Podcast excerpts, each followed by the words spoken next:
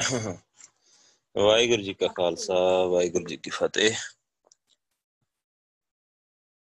ਸੋ ਵਾਹਿਗੁਰੂ, ਅੱਜ ਆਪਾਂ ਭਗਤ ਰਵਿਦਾਸ ਜੀ ਦਾ ਜੀਵਨ ਕਰਾਂਗੇ। ਸੋ ਫਿਰ ਕਰਾਂਗੇ ਉਸ ਤੋਂ ਬਾਅਦ ਭਗਤ ਨਾਮਦੇਵ ਜੀ ਦਾ।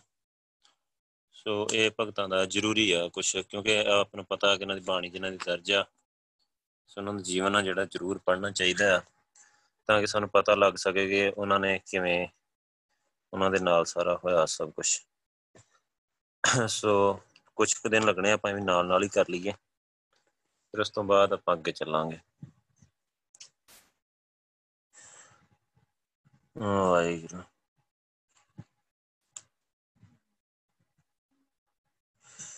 ਭਗਤ ਰਵਿਦਾਸ ਜੀ ਉਹਨਾਂ ਮਹਾਂਪੁਰਖਾਂ ਵਿੱਚੋਂ ਆ ਜਿਨ੍ਹਾਂ ਦਾ ਜੀਵਨ ਇਸ ਦੀ ਗਵਾਹੀ ਦਿੰਦਾ ਹੈ ਕਿ ਵਾਹਿਗੁਰੂ ਦੀ ਪ੍ਰਾਪਤੀ ਲਈ ਕਿਸੇ ਤਰ੍ਹਾਂ ਦੇ ਕਰਮ ਕਾਂਡ ਭੇਖ, ਧਾਰਮਿਕ ਚਿੰਨ ਧਾਰਨ ਕਰਨੇ ਜਾਂ ਪ੍ਰਾਣਾਯਾਮ ਜਾਂ ਅਨਹਦ ਨਾਦ ਵਜਾਉਣ, ਉਹ ਜਿਹੜੀ ਸਿੰਘੀ ਜੀ ਵਜਾਉਂਦੇ ਹੁੰਦੇ ਆ।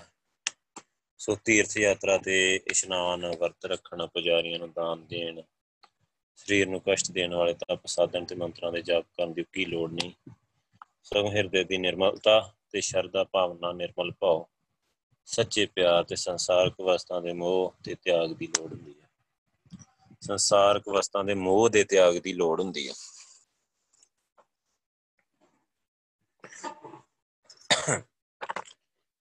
ਸੋ ਭਗਤ, ਜਿਹਦਾ ਜਨਮ ਭਾਵੇਂ ਬ੍ਰਾਹਮਣੀ ਸਮਾਜ ਵੱਲੋਂ ਨੀਚ ਮੰਨੀ ਜਾਂਦੀ ਚਮਾਰ ਜਾਤੀ ਵਿੱਚੋਂ ਹੋਇਆ ਪਰ ਵਾਹਿਗੁਰੂ ਦੀ ਭਗਤੀ ਨੇ ਉਹਨਾਂ ਨੂੰ ਇੰਨਾ ਉੱਚਾ ਬਣਾ ਦਿੱਤਾ ਕਿ ਨੀਵੀਆਂ ਜਾਤਾਂ ਵਾਲੇ ਲੋਕ ਵੀ ਇਹਨੂੰ ਨਮਸਕਾਰਾਂ ਕਰਨ ਲੱਗ ਪਏ। ਵਾਹਿਗੁਰੂ ਦੀ ਭਗਤੀ ਤੋਂ ਪ੍ਰਾਪਤ ਹੋਏ ਗਿਆਨ ਕਾਰਨ ਮਾਨਵ ਜਾਤੀ ਦੇ ਸਦੀਵੀ ਪਥ ਦਰਸ਼ਕ ਬਣ ਗਏ। ਸੋ ਭਗਤ ਰਵਿਦਾਸ ਜੀ ਦੀ ਜਨਮ ਤਰੀਕ ਬਾਰੇ ਵਿਦਵਾਨਾਂ ਵਿੱਚ ਕਾਫੀ ਵੱਡੇ ਮਤਭੇਦ ਹੈਗੇ ਆ। ਸੋ ਆਚਾਰੀਆ ਪ੍ਰਿਥਵੀ ਸਿੰਘ ਆਜ਼ਾਦ ਸੋ ਉਹਨੇ ਜਿਹੜੀ ਕਿਤਾਬ ਲਿਖੀ ਆ, ਉਹਦੇ ਮੁਤਾਬਕ ਜਨਮ ਆ ਜਿਹੜਾ 1433 ਨੂੰ। ਮਤਲਬ ਸਰਦਾਰ ਸ਼ਮਸ਼ੇਰ ਸਿੰਘ ਅਸ਼ੋਕ। ਕਾਫੀ ਇੱਥੇ ਲੇਖਕਾਂ ਦਾ ਦਿੱਤਾ ਹੋਇਆ ਆ। ਸੋ ਕਿਸ ਨੇ 1434 ਲਿਖਿਆ ਕਿਸ ਨੇ 1414 ਕਿਸ ਨੇ 1378 ਲਿਖਿਆ ਆ।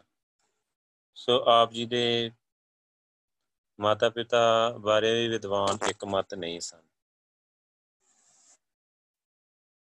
ਸੋ ਭਾਈ ਕਾਨ ਸਿੰਘ ਨਾਭਾ ਜੀ ਦੇ ਪਿਤਾ ਸੰਤੋਖਾ ਤੇ ਮਾਤਾ ਦਿਆਰੀ ਲਿਖੀ ਹੈ। ਸੋ ਕਵੀ ਬਰਕਤ ਸਿੰਘ ਆਚਾਰੀਆ, ਪ੍ਰਿਥਵੀ ਸਿੰਘ ਆਜ਼ਾਦ, ਪਿਤਾ ਰਗਵ ਤੇ ਮਾਤਾ ਕਰਮਾ ਦੇਵੀ ਦੱਸਦੇ ਆ। ਉਹਦਾ ਥੋੜਾ ਬਹੁਤਾ ਫ਼ਰਕ ਹੈਗਾ ਆ ਵੱਖ-ਵੱਖ ਇਤਿਹਾਸਕਾਰਾਂ ਦੇ ਵਿੱਚ। ਸਾਬ ਦੇ ਅਨੇਕਾਂ ਸ਼ਰਧਾਲੂ ਪਿਤਾ ਦਾ ਨਾਮ ਰਗੂ ਤੇ ਮਾਤਾ ਦਾ ਨਾਮ ਗੁਰਬਿਨੀਆ ਮੰਨਦੇ ਆ। ਸਾਹਿਬ ਜੀ ਦੀ ਬਾਣੀ ਤੋਂ ਜਨਮ ਸਥਾਨ ਦਾ ਸਪਸ਼ਟ ਸੰਕੇਤ ਮਿਲਦਾ ਕਿ ਆਪਾਂ ਬਨਾਰਸ ਦੇ ਕਿਸੇ ਨੇੜਲੇ ਪਿੰਡ ਦੇ ਵਸਨੀਕ ਸੀ। ਸੋ ਮੇਰੀ ਜਾਤ ਕੁੱਟ, ਬਾਂਡਲਾ ਟੋਰਟਵੰਤਾ ਨਿਤ ਬਨਾਰਸੀ ਆਸ-ਪਾਸਾ। ਸੋ ਉਹਨਾਂ ਦੀ ਬਾਣੀ ਤੋਂ ਹੀ ਪਤਾ ਲੱਗਦਾ ਕਿ ਬਨਾਰਸ ਦੇ ਆਸ-ਪਾਸ ਆਲੇ ਦੁਆਲੇ ਰਹਿਣ ਵਾਲੇ ਤੇ ਜਿਹੜੇ ਉਹ ਟੋਟਵੰਤ ਹੋਏ, ਮਰੇ ਹੋਏ ਪਸ਼ੂ ਢੋਂਦੇ ਸੀ ਤੇ ਚਮੜੇ ਦਾ ਕੰਮ ਕਰਦੇ ਸੀ। ਜਾ ਕੇ ਕੁਟੰਬ ਕੇ ਢੇਡ ਸਭ ਢੋਟਵੰਤ ਫਿਰੇ ਅਜਹੋਂ ਬਨਾਰਸੀ ਆਸ-ਪਾਸਾ। ਸੋ ਇਸ ਤੋਂ ਪਤਾ ਲੱਗ ਜਾਂਦਾ ਕਿ ਜਨਮ ਬਨਾਰਸ ਦੇ ਲਾਗੇ ਮੰਡੂਰ ਜਾਂ ਮੰਡੂਰ ਪਿੰਡ ਵਿੱਚ ਹੋਇਆ ਹੈ ਇਸ ਪਿੰਡ ਦਾ ਪੁਰਾਣਾ ਨਾਮ ਪ੍ਰਿਥਵੀ ਸਿੰਘ ਆਜ਼ਾਦ ਦੇ ਅਨੁਸਾਰ ਮੰਡੂਆ ਡੀ ਹੀ। ਸੋ ਇਹ ਬਨਾਰਸ ਛਾਉਣੀ ਤੋਂ 3-4 ਕਿਲੋਮੀਟਰ ਦੂਰ ਆ। ਸੋ ਇਨਾ ਸਪਸ਼ਟ ਹੋਣ ਦੇ ਬਾਵਜੂਦ ਵੀ ਲਿਖਾਰੀ ਸੱਜਣਾ ਨੇ ਜਨਮ ਸਥਾਨ ਰਾਜਸਥਾਨ ਦਾ ਮਾਂਡਵਗੜ੍ਹ ਤੇ ਗੁਜਰਾਤ ਨੂੰ ਕਈਆਂ ਨੇ ਲਿਖਿਆ। ਸੋ ਭਗਤ ਜੀ ਦੇ ਜਨਮ ਤੇ ਸਨ ਸਮਤ। ਮਾਤਾ ਪਿਤਾ ਦੇ ਨਾਮ ਜਨਮ ਸਥਾਨਾਂ ਬਾਰੇ ਥੋੜਾ ਥੋੜਾ ਫ਼ਰਕ ਹੈਗਾ ਆ। ਸੋ, ਪਰ ਹਮੇਸ਼ਾ ਵਾਹਿਗੁਰੂ ਦੀ ਯਾਦ ਵਿੱਚ ਜੁੜੇ ਰਹਿਣ ਵਾਲੇ ਹਉਮੈ ਦਾ ਪੂਰਨ ਤਿਆਗ ਕਰ ਚੁੱਕੇ। ਸੋ, ਆਪਣੇ ਆਪ ਨੂੰ ਕੋਈ ਮਹੱਤਵ ਨਾ ਦੇਣ ਵਾਲੇ ਭਗਤ ਰਵਿਦਾਸ ਜੀ ਤੋਂ ਇਹ ਆਸ ਤਾਂ ਰੱਖੀ ਹੀ ਨਹੀਂ ਜਾ ਸਕਦੀ ਕਿ ਉਹ ਆਪਣੀ ਆਤਮ ਕਥਾ ਲਿਖਦੇ। ਸੋ ਆਪ ਦੇ ਪ੍ਰਮਾਣਿਕ ਇਤਿਹਾਸ ਦੀ ਅਣਹੋਂਦ ਦਾ ਬ੍ਰਾਹਮਣਾਂ ਨੇ ਪੂਰਨ ਲਾਭ ਉਠਾਇਆ ਤੇ ਉਹਨਾਂ ਦੇ ਬਾਰੇ ਐਸੀਆਂ ਸਾਖੀਆਂ ਪ੍ਰਚਲਿਤ ਕਰ ਦਿੱਤੀਆਂ, ਜੋ ਉਹਨਾਂ ਦੀ ਬਾਣੀ ਵਿੱਚ ਪ੍ਰਗਟਾਏ ਵਿਚਾਰਾਂ ਤੋਂ ਉਲਟਾ ਬਿਲਕੁਲ ਬ੍ਰਾਹਮਣੀ, ਬ੍ਰਾਹਮਣ ਦੀ ਸਰਦਾਰੀ ਨੂੰ ਕਾਇਮ ਕਰਦੀਆਂ। ਸੋ ਬ੍ਰਾਹਮਣੀ ਵਿਚਾਰਧਾਰਾ ਦਾ ਪੱਖ ਪੂਰਦੀਆਂ। ਅੱਗੋਂ ਭਗਤ ਜੀ ਭੋਲੇ ਭਾਲੇ ਸ਼ਰਧਾਲੂ ਜਿਹੜੇ ਬ੍ਰਾਹਮਣੀ ਜਾਲ ਵਿੱਚ ਫਸ ਕੇ ਇਹੋ ਜੀਆਂ ਸਾਖੀਆਂ ਨੂੰ ਪ੍ਰਚਾਰਦੇ ਰਹੇ।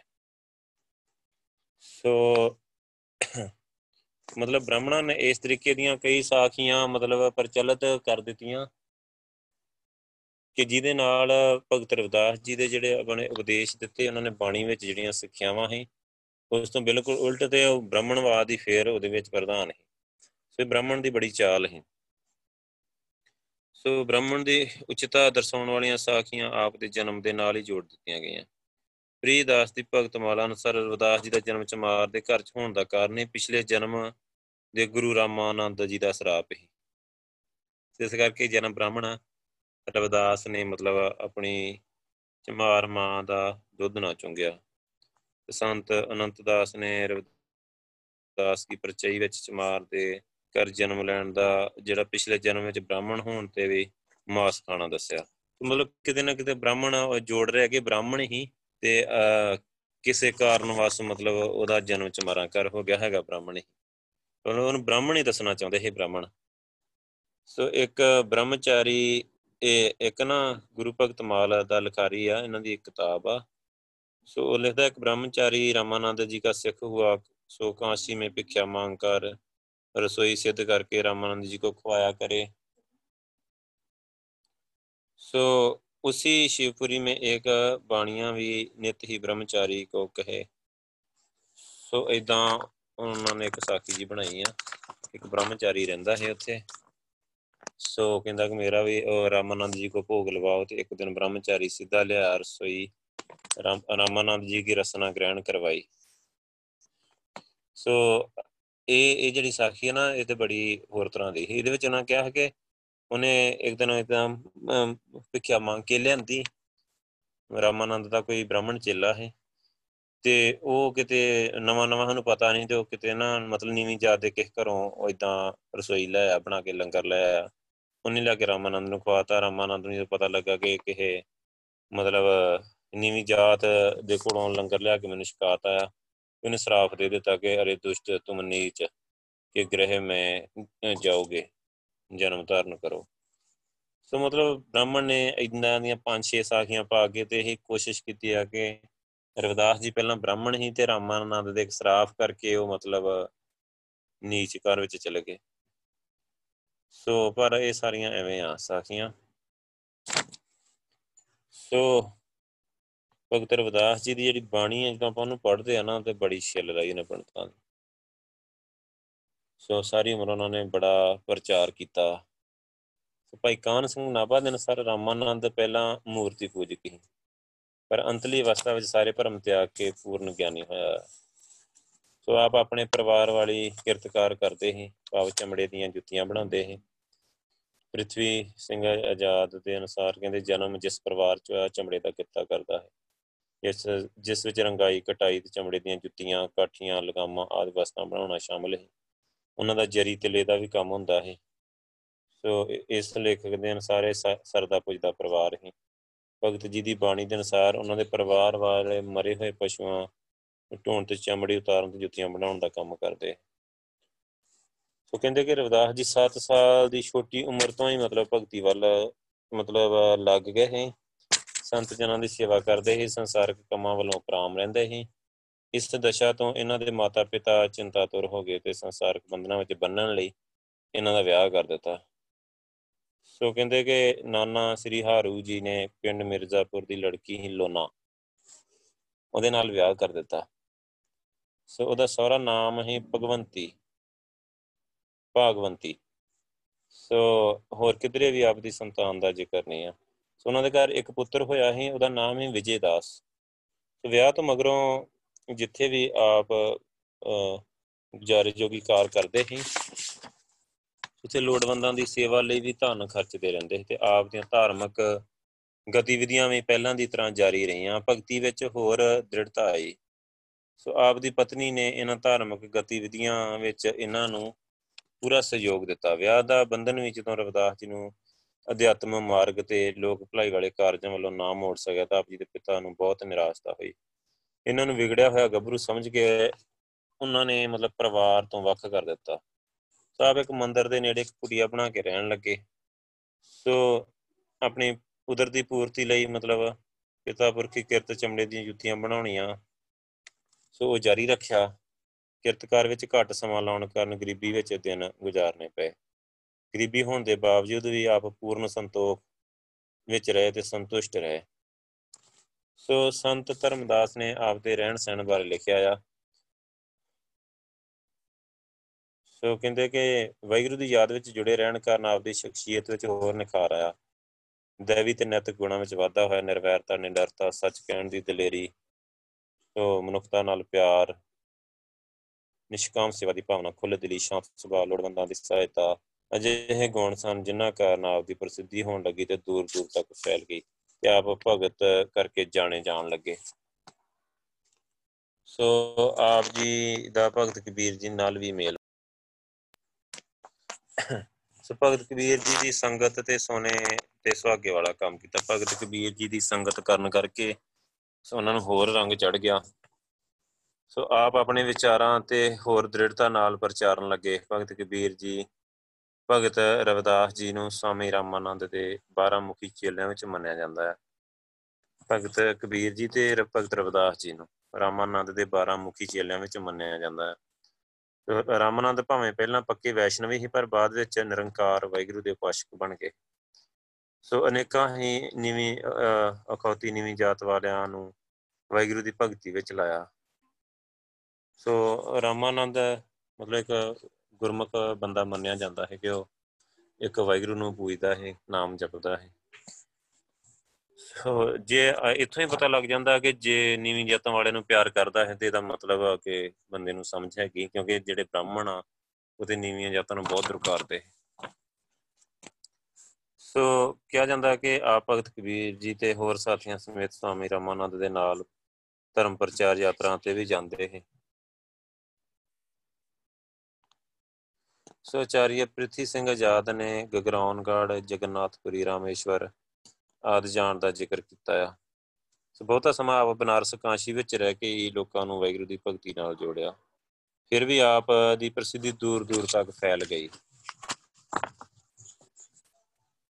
ਸੋ ਕੁਝ ਰਾਜੇ ਰਾਣੀਆਂ ਤੇ ਵਿਦਵਾਨ ਪੰਡਤ ਵੀ ਆਪ ਦੇ ਸ਼ਰਧਾਲੂ ਬਣ ਗਏ।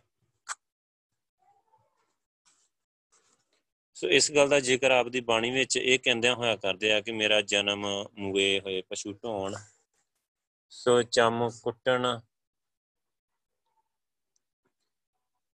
ਵੱਡਣ ਤੇ ਨੀਚ ਕਹੇ ਲੋਕਾਂ ਵਿੱਚ ਹੋਇਆ। ਪਰ ਤੇਰੀ ਸ਼ਰਨ ਵਿੱਚ ਆਉਣ ਕਰਕੇ ਇਹ ਪ੍ਰਭੂ, ਵੱਡੇ ਵੱਡੇ ਬ੍ਰਾਹਮਣ ਵੀ ਮੈਨੂੰ ਨਮਸਕਾਰ ਕਰਦੇ ਆ। ਮੇਰੀ ਜਾਤ ਕੁੱਟ, ਬਾਂਡਲਾ, ਢੋਰ ਟਵੰਤਾ ਨਿਤ ਹੈ ਨਿਤੇ ਬਨਾਰਸੀ ਆਸ ਪਾਸਾ ਅਬ ਵਿਪਰ ਪ੍ਰਧਾਨ ਤੇ ਕਰੇ ਡੰਡੌਤ, ਤੇਰੇ ਨਾਮ ਸ਼ਰਨ ਆਏ ਰਵਿਦਾਸ ਦਾਸਾ। ਸੋ ਇਹਨਾਂ ਦੀ ਬਾਣੀ 'ਚ ਲਿਖਿਆ ਕਿ ਹੁਣ ਜਿਹੜੇ ਬ੍ਰਾਹਮਣ ਆ, ਪੰਡਤ ਆ, ਉਹ ਵੀ ਮਤਲਬ ਡੰਡੌਤ ਕਰਦੇ ਆ, ਮੈਨੂੰ ਮੱਥਾ ਟੇਕਦੇ ਆ। ਭਾਵੇਂ ਕਿ ਮੈਂ ਉੱਥੇ ਬਨਾਰਸ ਦੇ ਆਸ-ਪਾਸ ਢੋਰ ਢੋਰ ਢੋਣ ਦਾ ਮਰੇ ਹੋਏ ਪਸ਼ੂ ਢੋਣ ਦਾ ਕੰਮ ਕਰਦਾ ਆ। ਸੋ ਬ੍ਰਾਹਮਣ ਦਿਖਾਵੇ ਲਈ ਕਿਸੇ ਨੂੰ ਨਮਸਕਾਰ ਕਰਨ ਪਰ ਸਿਮਰਤੀਆਂ ਸ਼ਾਸਤਰਾਂ ਦੁਆਰਾ ਸ਼ੂਦਰ ਕੋਸ਼ਟ ਕੀਤੇ ਗਏ ਲੋਕਾਂ ਦਾ ਹੁੰਦਾ ਸਨਮਾਨ। ਸਹਿਣ ਨਹੀਂ ਕਰ ਸਕਦੇ।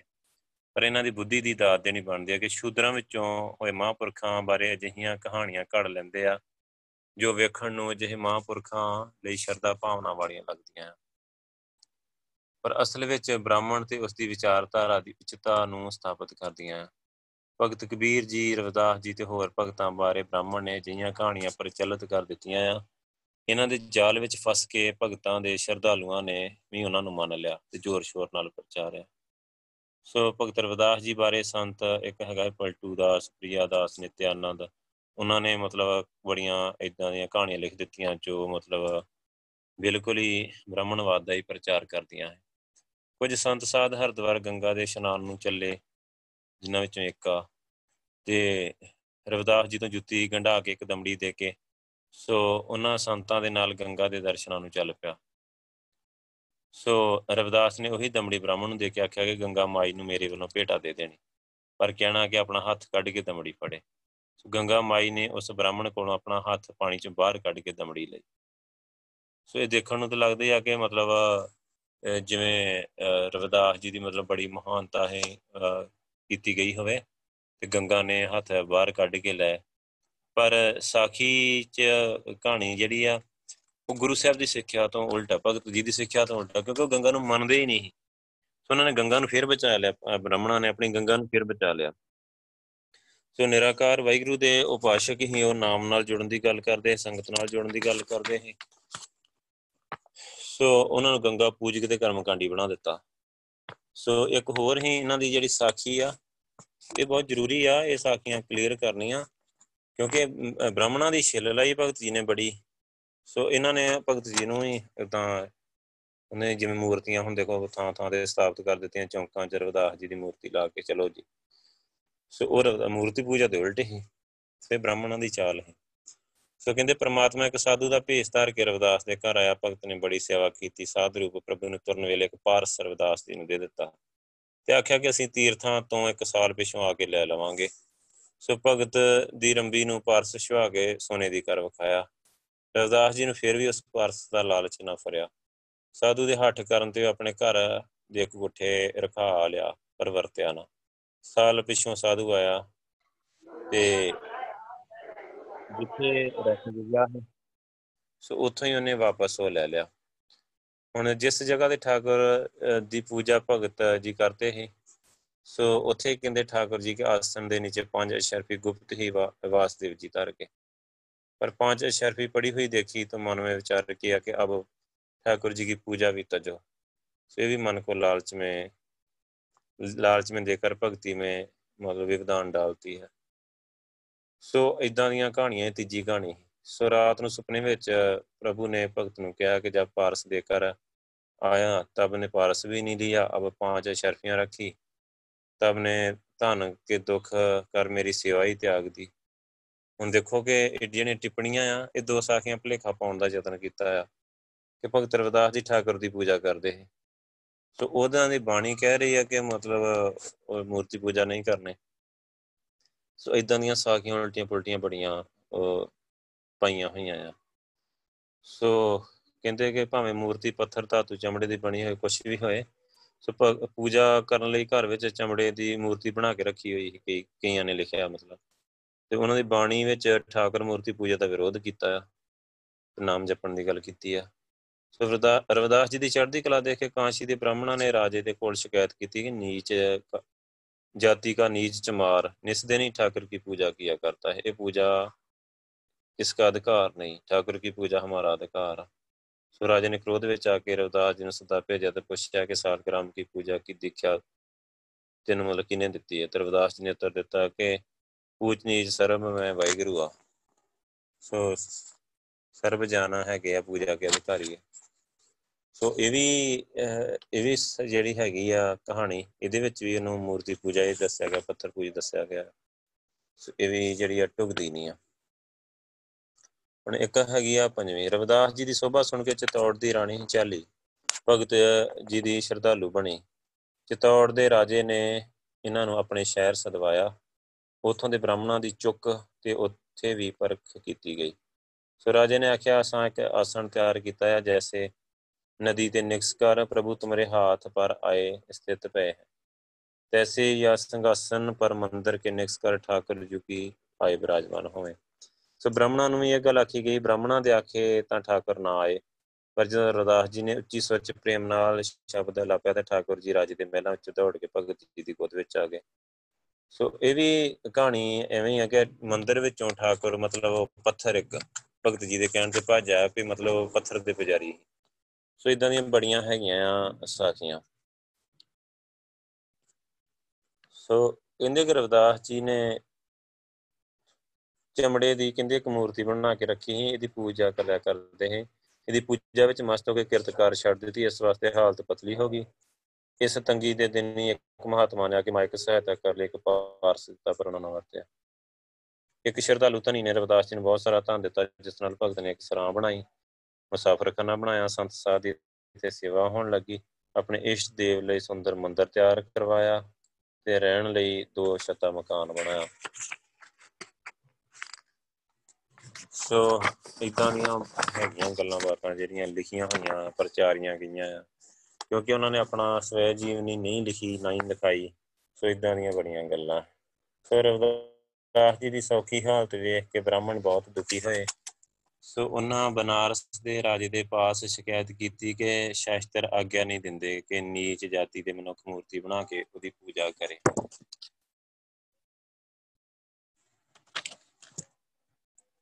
ਸੋ ਰਵਿਦਾਸ ਜੀ, ਵੇਦਾਂ ਸ਼ਾਸਤਰਾਂ ਦੇ ਦੱਸੇ ਹੋਏ ਮਤਲਬ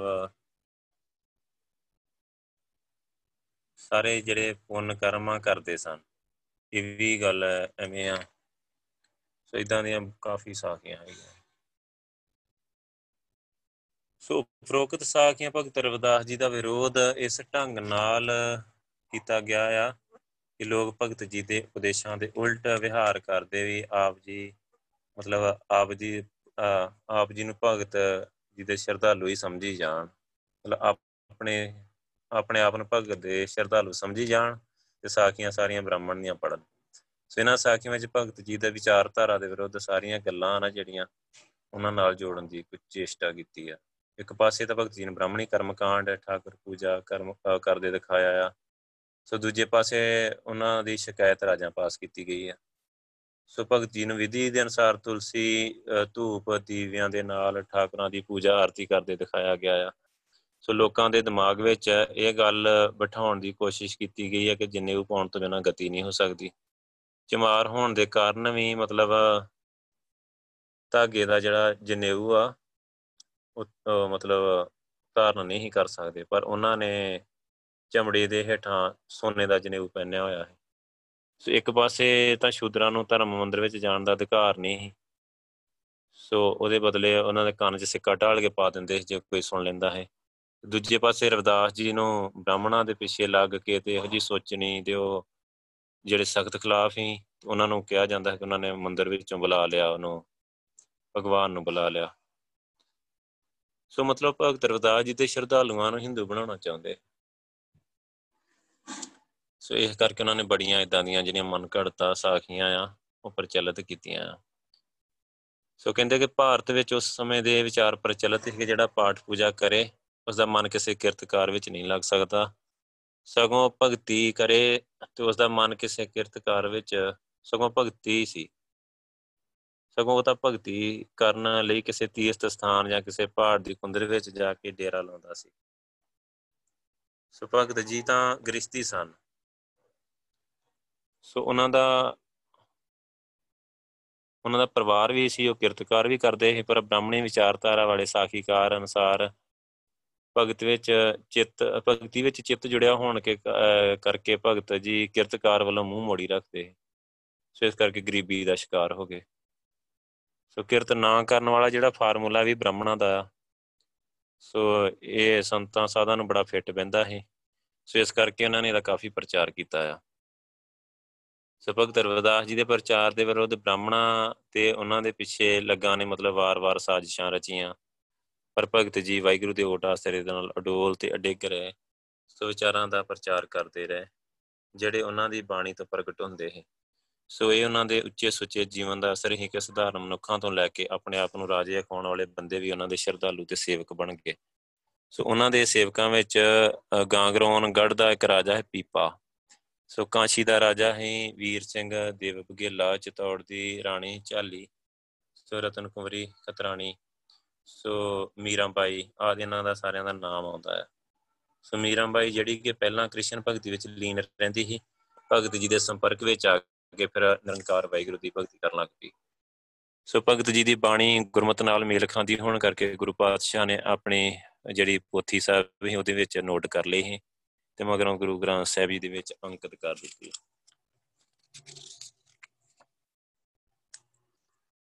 ਸੋ ਭਗਤ ਰਵਿਦਾਸ ਜੀ, ਭਗਤ ਕਬੀਰ ਜੀ ਤੇ ਨਿਰਗੁਣ ਭਗਤੀ ਦੇ ਧਾਰਾ ਦੇ ਕੁਝ ਹੋਰ ਭਗਤਾਂ ਨੇ ਜੇ ਯਤਨਾਂ ਦੇ ਨਾਲ ਲੋਕ ਬ੍ਰਾਹਮਣੀ ਵਿਚਾਰਧਾਰਾ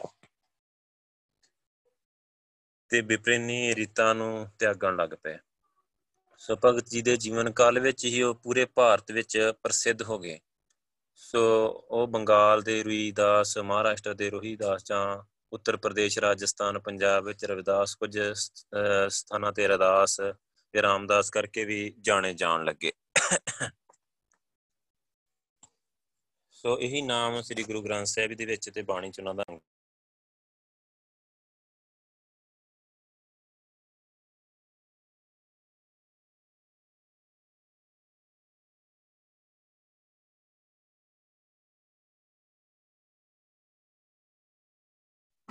ਹਾਏ ਸੋ ਅਖੀਰਲੇ ਆਪ ਜੀ ਦੇ ਜੀਵਨ ਦੇ ਅਖੀਰਲੇ ਦਿਨਾਂ ਵਿੱਚ ਮੀਰਾਬਾਈ ਦੇ ਸੱਦੇ ਤੇ ਆਪਣੀ ਪਤਨੀ ਸਮੇਤ ਚਿਤੌੜ ਚਲੇ ਗਏ। ਸੋ ਉੱਥੇ ਸਤਸੰਗ ਹੋਣ ਲੱਗਾ। ਭਜਨ ਕੀਰਤਨ ਦੇ ਨਾਲ ਨਾਲ ਆਪ ਪ੍ਰਵਚਨ ਵੀ ਕਰਦੇ ਤੇ ਇਹ ਗੱਲਾਂ ਬ੍ਰਾਹਮਣਾਂ ਨੂੰ ਮਤਲਬ ਸਵਕਾਰ ਨਹੀਂ ਕਿ ਕੋਈ ਨੀਵੀਂ ਜਾਤੀ ਦਾ ਬੰਦਾ ਹੈ ਜਿਹੜਾ ਉਹ ਮਤਲਬ ਇਦਾਂ ਪ੍ਰਚਾਰ ਕਰੇ। ਸੋ ਮਤਲਬ ਉਹ ਹੀ ਬ੍ਰਾਹਮਣਾਂ ਦੇ ਵਿਰੁੱਧ ਮਤਲਬ ਇਦਾਂ ਕਰੇ। ਸੋ ਇਹ ਉਹਨਾਂ ਨੂੰ ਪਸੰਦ ਨਹੀਂ ਸੀ ਹੈਗਾ।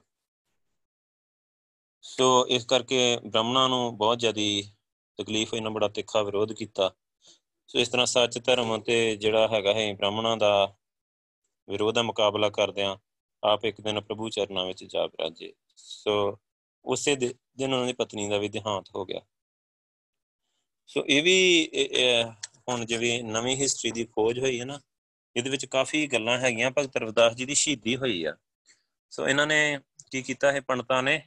ਸੋ ਚਿਤੌੜ ਦੇ ਮਤਲਬ ਜਿਹੜੇ ਹੈਗਾ ਹੈ ਨਾ ਰਾਜੇ ਹੈ ਤੇ ਜਿਹੜਾ ਇਹ ਰਾਜਸਥਾਨ ਦੀ ਸਟੇਟ ਹੀ ਉਹਨਾਂ ਨੂੰ ਬ੍ਰਾਹਮਣਾਂ ਨੇ ਬਹੁਤ ਸ਼ਿਕਾਇਤਾਂ ਕੀਤੀਆਂ। ਸੋ ਜਿਹੜੀ ਮੀਰਾਬਾਈ ਹੀ ਉਹ ਮਤਲਬ ਚਿਤੌੜ ਦੇ ਹੈਗੀ ਰਾਜ ਘਰਾਣੇ ਚੋਂ ਹੀ ਸੋ ਉਹਦਾ ਕਰਕੇ ਇਹਨਾਂ ਨੇ ਮਤਲਬ ਨਾ ਬੜੀਆਂ ਚੁੱਕਣਾ ਵੀ ਬੜੀਆਂ ਦਿੱਤੀਆਂ, ਉਲਟੀਆਂ ਪੁਲਟੀਆਂ ਕੁਝ ਤੇ ਮਤਲਬ ਕੈਰੈਕਟਰ ਦੇ ਵੀ ਦੋਸ਼ ਲਾਏ। ਸੋ ਇਦਾਂ ਕਰ ਕਰਕੇ ਤੇ ਇਹਨਾਂ ਨੇ ਉਹਦੀ ਸ਼ਹੀਦੀ ਕਰਵਾ ਦਿੱਤੀ, ਉਹਨੂੰ ਬਹੁਤ ਬੁਰੀ ਤਰ੍ਹਾਂ ਸ਼ਹੀਦ ਕੀਤਾ ਗਿਆ, ਭਗਤ ਰਵਿਦਾਸ ਜੀ ਨੂੰ। ਸੋ ਮਗਰੋਂ ਜਿਹੜੀਆਂ ਸਾਖੀਆਂ ਤੇ ਇਤਿਹਾਸ ਇਸ ਤਰ੍ਹਾਂ ਬ੍ਰਾਹਮਣ ਨੇ ਲਿਖਵਾ ਦਿੱਤਾ ਕਿ ਉਹਨਾਂ ਦੀ ਮਤਲਬ ਜਿਵੇਂ ਨਾਰਮਲ ਮੌਤ ਹੋਈ ਆ, ਸੋ ਤਾਂ ਕਿ ਮਤਲਬ ਉਹਦਾ ਕੋਈ ਵਿਰੋਧ ਨਾ ਕਰੇ ਜਾਂ ਮਤਲਬ ਬ੍ਰਾਹਮਣਾਂ ਨੇ ਚੰਗੇ ਬਣਨ ਵਾਸਤੇ। ਸੋ ਇਦਾਂ ਦਾ ਕਾਫੀ ਇਦਾਂ ਕਾਫੀ ਕੁਝ ਕੀਤਾ ਆ। ਸੋ ਬ੍ਰਾਹਮਣਾਂ ਨੂੰ ਇਹ ਪਸੰਦ ਨਹੀਂ ਮਤਲਬ ਇੱਥੇ ਦੇਖੋ ਕਿ ਉਹਨਾਂ ਦੀ ਸ਼ਹੀਦੀ ਕਰਵਾ ਕੇ ਛੱਡੀ ਭਗਤ ਰਵਿਦਾਸ ਜੀ ਦੀ। ਸੋ ਉਹਨਾਂ ਨੇ ਇੰਨੀ ਛਿੱਲ ਲਾਈ ਨਾ ਬ੍ਰਾਹਮਣਾਂ ਦੀ। ਫਿਰ ਉਹਨਾਂ ਦਾ ਜਿਹੜਾ ਪ੍ਰਚਾਰ ਆ, ਉਹ ਵੀ ਕਾਂਸ਼ੀ, ਬਨਾਰਸ, ਇਹਨਾਂ ਦੇ ਸਾਰੇ ਜਿਹੜੇ ਹੈਗੇ ਹੈ ਹਿੰਦੂ ਤੀਰਥ ਸਥਾਨ ਹੀ ਇਹਨਾਂ ਦੇ। ਸੋ ਬ੍ਰਾਹਮਣਾਂ ਦੇ ਬਿਲਕੁਲ ਆਸ-ਪਾਸ ਹੀ ਕੀਤਾ ਉਹਨਾਂ ਨੇ ਸਾਰਾ। ਸੋ ਉਹਨਾਂ ਦੀ ਜਿਹੜੀ ਬਾਣੀ ਆ, ਉਹ ਆਪਾਂ ਦੇਖਦੇ ਆ ਜਦੋਂ ਪੜ੍ਹਦੇ ਆ ਆਪਾਂ ਗੁਰੂ ਗ੍ਰੰਥ ਸਾਹਿਬ ਵਿੱਚ, ਤੇ ਉਹ ਮਤਲਬ ਆਲਾ ਦਰਜੇ ਦੀ ਹੈਗੀ ਸਾਰੀ। ਸੋ ਭਗਤ ਰਵਿਦਾਸ ਜੀ ਦੇ ਜਿਹੜੇ ਰਚਿਤ ਹੈਗੇ ਆ 40 ਸ਼ਬਦ ਆ 16 ਰਾਗਾਂ ਵਿੱਚ ਆ, ਸੋ ਗੁਰੂ ਗ੍ਰੰਥ ਸਾਹਿਬ ਜੀ ਦੇ ਵਿੱਚ ਦਰਜ ਆ। ਸੋ ਲਗਭਗ ਇੰਨੀ ਕੁ ਬਾਣੀ ਉਹਨਾਂ ਦੇ ਨਾਮ ਤੇ ਮਤਲਬ ਲਿਖੀ ਗਈ ਆ। ਸੋ ਗੁਰੂ ਗ੍ਰੰਥ ਸਾਹਿਬ ਜੀ ਤੋਂ ਬਾਹਰ ਮਿਲਦੀ ਆ। ਸੋ ਇੰਨੀ ਕੁ ਹੋਰ ਬਾਣੀ ਮਤਲਬ ਗੁਰੂ ਸਾਹਿਬ ਤੋਂ ਬਾਹਰ ਵੀ ਮਿਲਦੀ ਆ। ਤੇ ਉਹਨੂੰ ਪ੍ਰਮਾਣਿਕ ਮੰਨਣਾ ਔਖਾ ਆ। ਕਿਉਂਕਿ ਉਹਨਾਂ ਦੀ ਬਾਣੀ ਬਾਰੇ ਕੁਝ ਕੁ ਵਿਦਵਾਨਾਂ ਦੇ ਵਿਚਾਰ ਆ ਜਿਹੜੇ ਹੇਠਾਂ ਦਿੱਤੇ ਆ। ਸੋ ਕਹਿੰਦੇ ਕਿ ਇਹਨਾਂ ਦੀ ਬੋਲੀ ਹਿੰਦੀ ਆ, ਜੋ ਕਾਂਸ਼ੀ ਦੇ ਇਲਾਕੇ ਵਿੱਚ ਬੋਲੀ ਜਾਂਦੀ ਆ, ਇਹ ਡਾਢੀ ਮਿੱਠੀ, ਸੌਖੀ ਤੇ ਭਾਵਪੂਰਤ ਆ। ਸੋ ਆਪ ਇੱਕ ਹੀ ਇੱਕ ਈਸ਼ਵਰਵਾਦੀ ਭਗਤ ਸਨ। ਭਗਤੀ ਕਰਕੇ ਨੀਵੀਂ ਜਾਤ ਦਾ ਕੋਈ ਵੀ ਮਨੁੱਖ ਉੱਚਾ ਹੋ ਸਕਦਾ ਹੈ। ਸੋ ਭਗਤ ਰਵਿਦਾਸ ਜੀ ਦਾ ਨਿਸ਼ਚਾ ਸੀ ਕਿ ਸੰਤੋਖ ਅਗੇ ਸੋ ਭਗਤ ਰਵਿਦਾਸ ਜੀ ਦਾ ਇਹ ਹੈਗਾ ਹੀ ਨਿਸ਼ਚਾ ਹੀ ਕਿ ਮਤਲਬ ਕੋਈ ਵੀ ਜਿਹੜਾ ਭਗਤ ਆ ਨਾ, ਉਹ ਭਗਤੀ ਕਰਕੇ ਨੀਵੀਂ ਜਾਤ ਤੋਂ ਵੀ ਉੱਚੀ ਜਾਤ ਦਾ, ਮਤਲਬ ਇੱਕ ਉੱਚੀ ਸਟੇਟਸ ਦਾ ਬਣ ਸਕਦਾ ਆ। ਸੋ ਰਵਿਦਾਸ ਜੀ ਦੀ ਬਾਣੀ ਤੇ ਭਾਸ਼ਾ ਤੇ ਸ਼ੈਲੀ ਕਹਿੰਦੇ ਪਿੰਗਲ ਉੱਚ ਕੋਟੀ ਦੀ ਆ। ਸੋ ਆਪ ਦੀ ਭਾਸ਼ਾ ਸਰਲ ਤੇ ਸ਼ੈਲੀ ਆ, ਜਿਹੜੀ ਪ੍ਰਤਿਭਾਸ਼ਾਲੀ ਆ, ਉਹ ਬਹੁਤ ਥੋੜੇ ਸ਼ਬਦਾਂ ਵਿੱਚ ਬਹੁਤ ਸਾਰੀ ਗੱਲ ਕਹਿ ਜਾਂਦੇ ਸਨ। ਸੋ ਕਹਿੰਦੇ ਬਾਣੀ ਵਿੱਚ ਸਾਦਗੀ ਆ, ਰਵਾਨਗੀ ਆ, ਅਲੰਕਾਰ ਆ, ਆਪ ਦੀ ਬਾਣੀ ਆ ਜਿਹੜੀ ਮਤਲਬ ਰੂਪੀ ਫੁਲਵਾੜੀ ਵਿੱਚ ਥਾਂ ਥਾਂ ਸ਼ੋਭਤ ਹਨ। ਸੋ ਆਪਣੇ ਅਰਬੀ, ਫਾਰਸੀ, ਉਰਦੂ ਦੇ ਲਫ਼ਜ਼ਾਂ ਦੀ ਵਰਤੋਂ ਸੰਸਕ੍ਰਿਤ, ਹਿੰਦੀ, ਬ੍ਰਿਜ ਭਾਸ਼ਾ ਤੇ ਅਵਧੀ ਵਾਂਗ ਆਸਾਨੀ ਨਾਲ ਕੀਤੀ ਆ। ਸੋ ਭਗਤ ਜੀ ਦੀ ਜਿਹੜੀ ਵਿਚਾਰਧਾਰਾ ਹੈ, ਗੁਰੂ ਗ੍ਰੰਥ ਸਾਹਿਬ ਵਿੱਚ ਦਰਜ ਭਗਤ ਰਵਿਦਾਸ ਜੀ ਦੀ ਬਾਣੀ ਤੋਂ ਪਤਾ ਲੱਗਦਾ ਆ ਕਿ ਭਗਤ ਜੀ ਅਕਾਲ ਪੁਰਖ ਨਾਲ ਪੂਰੀ ਤਰ੍ਹਾਂ ਜੁੜ ਚੁੱਕੇ ਮਹਾਂਪੁਰਖ ਸਨ। ਸੋ ਅਕਾਲ ਪੁਰਖ ਦੀ ਹੋਂਦ ਦੀ ਵਿਆਖਿਆ, ਉਸ ਦੀ ਭਗਤੀ ਅਥਵਾ ਨਾਮ ਸਿਮਰਨ ਪ੍ਰਭੂ ਪ੍ਰੀਤ, ਸੋ ਨਾਮ ਸਿਮਰਨ ਦੀਆਂ ਬਰਕਤਾਂ, ਪਰਮ ਪਦ ਦੀ ਵਿਆਖਿਆ, ਉਹਨਾਂ ਦੀ ਬਾਣੀ ਦਾ ਜਿਹੜਾ ਮੁੱਖ ਵਿਸ਼ਾ ਆ। ਸੋ ਪ੍ਰਭੂ ਪ੍ਰੀਤ ਨੂੰ ਆਪ ਜੀ ਨੇ ਸਰਬੋਤਮ ਕਰਮ ਕਰਕੇ ਦੱਸਿਆ ਆ। ਸੋ ਜੋ ਨਾਮ ਸਿਮਰਨ ਤੇ ਪ੍ਰਭੂ ਪਿਆਰਿਆਂ ਦੀ ਸੰਗਤ ਦੁਆਰਾ ਕਾਇਮ ਰਹਿੰਦੀ ਹੈ ਇਹ ਵਿਕਾਰਾਂ ਸੰਸਾਰ ਦੇ ਪਦਾਰਥਾਂ ਦੇ ਮੋਹ, ਮਾਇਆ ਦੀ ਤ੍ਰਿਸ਼ਨਾਹੀਨ ਭਾਵਨਾ ਦੁਬਿਧਾ ਦੁੱਖ, ਸੁੱਖ, ਹਰ ਸੋਗ ਦੇ ਪ੍ਰਭਾਵ ਨੂੰ ਖਤਮ ਕਰਦੀ ਹੈ। ਸੋ ਮਨੁੱਖ ਨੂੰ ਚੜ੍ਹਦੀ ਕਲਾ ਵਿੱਚ ਰੱਖਦੀ ਆ, ਮਨੁੱਖ ਨੂੰ ਨਿਰਭਉ ਤੇ ਨਿਰਵੈਰ ਬਣਾਉਂਦੀ ਹੈ।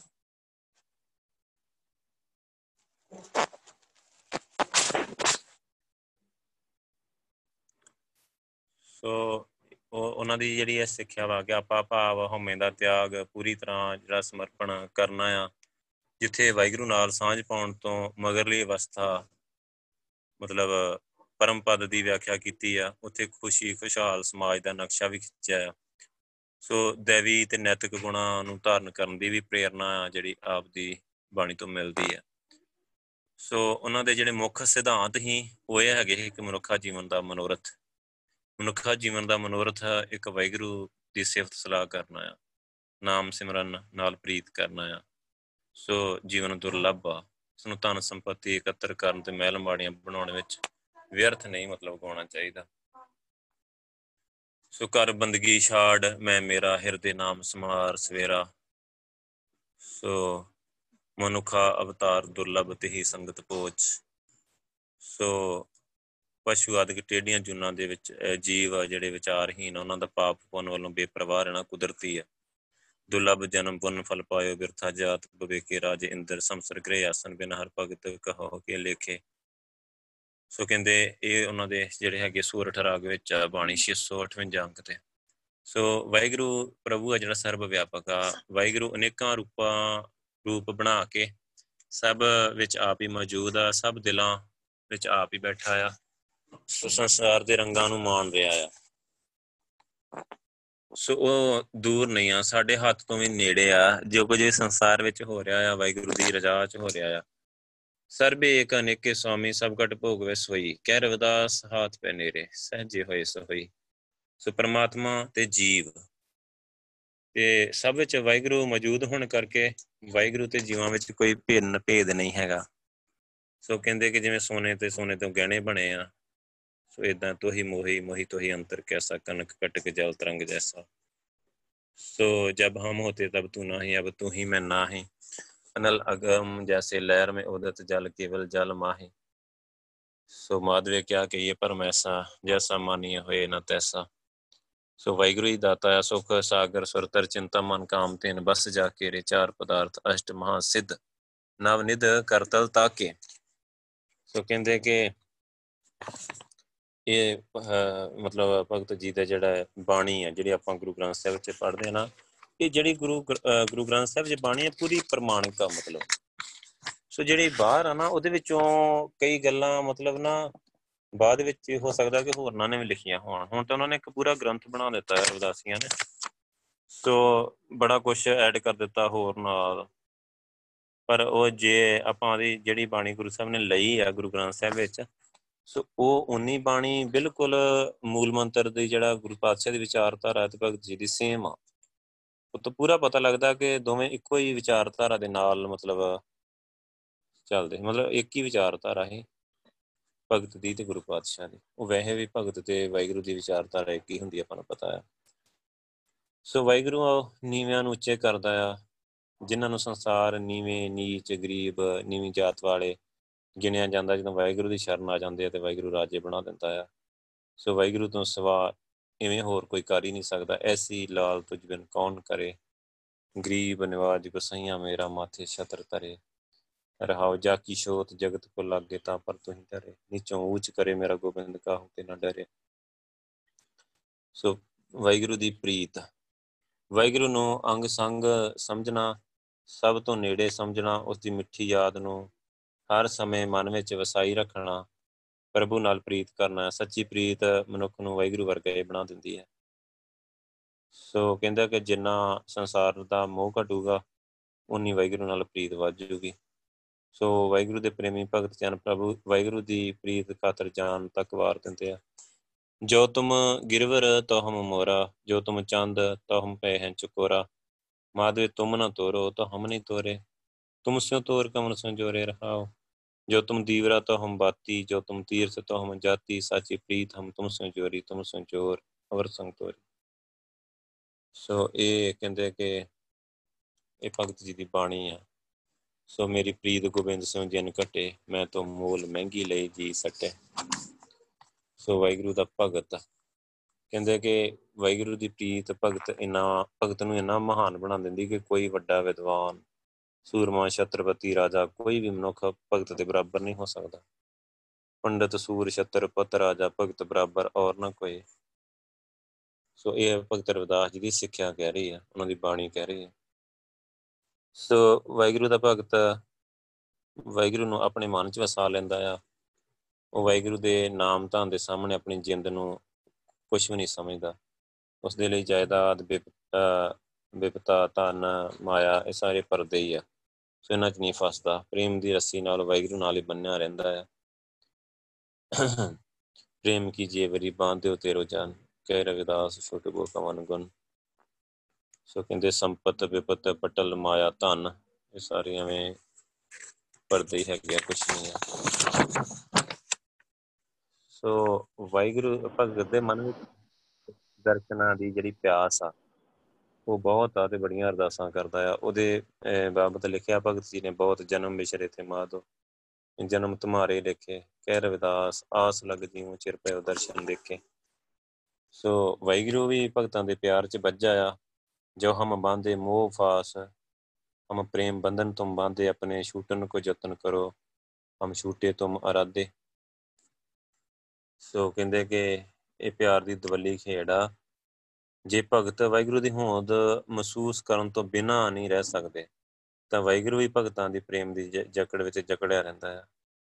ਸੋ ਉਹਨਾਂ ਵਾਹਿਗੁਰੂ ਪਿਆਰ ਦੀ ਰੰਗਣੇ ਵਿੱਚ ਰੰਗਿਆ, ਭਗਤ ਬੜੇ ਲਾਡ ਨਾਲ ਕਹਿੰਦਾ ਹੈ। ਸੋ ਵਾਹਿਗੁਰੂ ਦੀ ਭਗਤੀ ਤੇ ਸਿਮਰਨ। ਵਾਹਿਗੁਰੂ ਦੇ ਪ੍ਰਤੀ ਪਿਆਰ, ਸ਼ਰਧਾ, ਸੇਵਾ, ਆਰਾਧਨਾ। ਸੋ ਇਹ ਆਪਾਂ ਜਿਹੜੀ ਹੁਣ ਜਿਹੜੀ ਗੱਲ ਕਰ ਰਹੇ ਹਾਂ, ਉਹਨਾਂ ਦੀ ਬਾਣੀ ਵਿੱਚੋਂ ਕਰ ਰਹੇ ਹਾਂ, ਉਹਨਾਂ ਦੇ ਜੀਵਨ ਦੇ ਪ੍ਰਤੀ। ਸੋ ਉਹਨਾਂ ਦੀ ਸੋਚ, ਵਿਚਾਰਧਾਰਾ ਕਿਵੇਂ ਦੀ? ਕਿਉਂਕਿ ਇਤਿਹਾਸ ਤਾਂ ਵਿਗਾੜਿਆ ਬਹੁਤ ਜ਼ਿਆਦਾ। ਰਵਿਦਾਸ ਜੀ ਦਾ ਇਤਿਹਾਸ ਬ੍ਰਾਹਮਣਾਂ ਨੇ ਪੂਰਾ ਵਿਗਾੜ ਦਿੱਤਾ। ਉਹਨਾਂ ਦੀ ਸ਼ਹੀਦੀ ਵੀ ਕਰਵਾ ਦਿੱਤੀ ਔਰ ਅੱਜ ਤੱਕ ਨਹੀਂ ਪਤਾ ਲੱਗਾ ਇਸ ਚੀਜ਼ ਦਾ। ਹੁਣ ਜਾ ਕੇ ਖੋਜ ਹੋਈ ਹੈ ਕਿ ਬ੍ਰਾਹਮਣਾਂ ਨੇ ਉਹਨਾਂ ਦੀ ਸ਼ਹੀਦੀ ਕਰਵਾ ਦਿੱਤੀ ਸੀ ਚਤੌੜ ਦੇ, ਮਤਲਬ ਇਹਨਾਂ ਠਾਕਰਾਂ ਦੇ ਕੋਲੋਂ। ਸੋ ਉਹਨਾਂ ਨੇ ਸਟੇਟ ਨੂੰ ਚੁੱਕਿਆ ਹੀ ਇਦਾਂ ਹੀ, ਇੰਨੀ ਉਹਨਾਂ ਨੇ ਕਿਹਾ ਕਿ ਮਤਲਬ ਜੇ, ਮਤਲਬ ਹੁਣ ਤੋਂ ਮਤਲਬ ਤੁਹਾਡੀਆਂ ਧੀਆਂ ਭੈਣਾਂ ਜਿਹੜੀਆਂ ਇਹਨਾਂ ਨੂੰ ਠਾਕਰਾਂ ਨੂੰ ਕਿਹਾ ਕਿ ਉਹ ਮਤਲਬ ਚਮਿਆਰਾਂ ਦੇ ਜਾ ਕੇ ਮੱਥਾ ਟੇਕਿਆ ਕਰਨਗੇ ਸੋ ਇਹ ਸਿੱਖਿਆ ਦਿਆ ਕਰਨਗੇ, ਅਸੀਂ ਫਿਰ ਮੰਦਰਾਂ ਚੋਂ ਚਲੇ ਜਾਂਦੇ ਆ ਘਰਾਂ ਨੂੰ। ਸੋ ਬ੍ਰਾਹਮਣਾਂ ਦੀ ਰੋਟੀ ਬੰਦ ਹੁੰਦੀ, ਉਹਨਾਂ ਨੇ ਬੜੇ ਤਰੀਕੇ ਦੇ ਨਾਲ ਇਦਾਂ ਸਾਰਾ ਕੀਤਾ।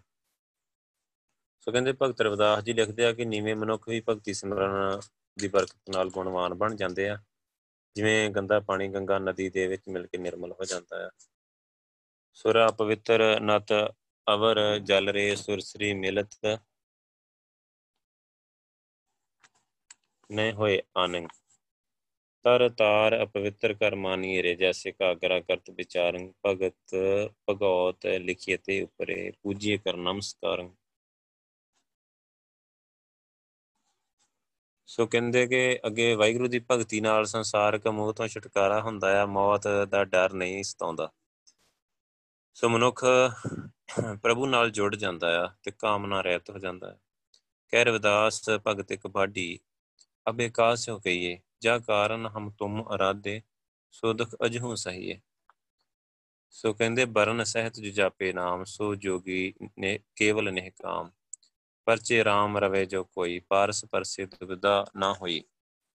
ਸੋ ਤੁਮਰੇ ਭਜਨ ਕਟੇ ਜਮ ਫਾਸਾ, ਭਗਤ ਹੇਤ ਗਾਵੇ ਰਵਿਦਾਸਾ।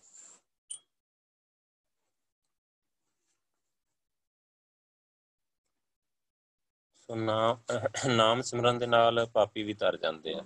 ਸੋ ਨੀਵੀਆਂ ਜਤ, ਨੀਵੀਆਂ ਜਾਤਾਂ ਵਾਲੇ ਜਿਹੜੇ ਲੋਕ ਆ ਉੱਪਰ ਲੋਕ ਵਿੱਚ ਸਤਕਾਰੇ ਜਾਂਦੇ ਆ। ਰੇ ਚਿਤ ਚੇਤ ਚੇਤ ਅਚੇਤ, ਕਾਹੇ ਨਾ ਬਾਲਮੀਕੇ ਦੇਖ, ਕਿਸ ਜਾਤ ਤੇ ਕਿਹੇ ਪਦੇ ਅਮਰਿਓ RAM ਭਗਤ ਬਸੇਖ। ਸੋ ਮਤਲਬ ਉਹਨਾਂ ਨੇ ਜਾਤ ਪਾਤ ਨੂੰ ਇੱਕ ਤਰੀਕੇ ਨਾਲ ਖਤਮ ਕਰ ਦਿੱਤਾ ਕਿ ਇਹ ਜਿਹੜੇ ਪੰਡਤਾਂ ਦਾ ਪਾਏ ਹੋਏ ਸਾਰੇ ਪੰਗੇ ਆ ਨਾ, ਇਹ ਮਤਲਬ ਸਾਰੇ ਵਿਅਰਥ ਹੈਗੇ ਆ। ਸੋ ਐਸੇ ਦੁਰਮਤ ਨਿਸਤਰੇ, ਤੂੰ ਕਿਉਂ ਨਾ ਤਰੇ ਰਵਿਦਾਸ? ਸੋ ਬ੍ਰਾਹਮਣ ਬੈਸ, ਸੂਦ ਅਰਖਤਰੀ ਡੋਮ, ਚੰਡਾਰ, ਮਲੇਸ਼, ਮਨ ਸੋਏ ਹੋਏ ਪਨੀਤ, ਭਗਵੰਤ, ਭਜਨ ਤੇ ਆਪ ਤਾਰ, ਤਾਰੇ ਕੁਲ ਦੋਏ। ਸੋ ਉਹਨਾਂ ਨੇ ਆਪਣੀ ਮਤਲਬ ਉਦਾਹਰਣ ਦਿੰਦਿਆਂ ਹੋਏ ਲਿਖਿਆ, ਮੇਰੀ ਜਾਤ ਕੁਲ ਬਾਂਡਲਾ ਢੋਟਵੰਤਾ ਨਿੱਤੇ ਬਨਾਰਸੀ ਆਸ-ਪਾਸਾ ਤੇ ਵਿਪਰ ਪ੍ਰਧਾਨ ਤੇ ਕਰੇ ਡੰਡੌਤ, ਤੇਰੇ ਨਾਮ ਸ਼ਰਣਾਏ ਰਵਿਦਾਸ ਦਾਸਾ। ਕਿ ਵਾਹਿਗੁਰੂ ਦੇ ਨਾਮ ਦੀ ਜਿਹੜੀ ਮਹਾਨਤਾ ਆ, ਉਹਨਾਂ ਨੇ ਦੱਸੀ ਕਿ ਵਾਹਿਗੁਰੂ ਤੇਰੇ ਨਾਮ ਦਾ ਕਰਕੇ ਮਤਲਬ। ਸੋ ਕਹਿੰਦੇ ਤੇਰੇ ਨਾਮ ਦਾ ਕਰਕੇ ਮਤਲਬ ਸਾਰੇ ਜਿਹੜੇ ਆ ਨਾ ਲੋਕ ਆ, ਮੈਨੂੰ ਨਮਸਕਾਰ ਕਰਦੇ ਆ ਉੱਚੀ ਜਾਤ ਵਾਲੇ ਵੀ।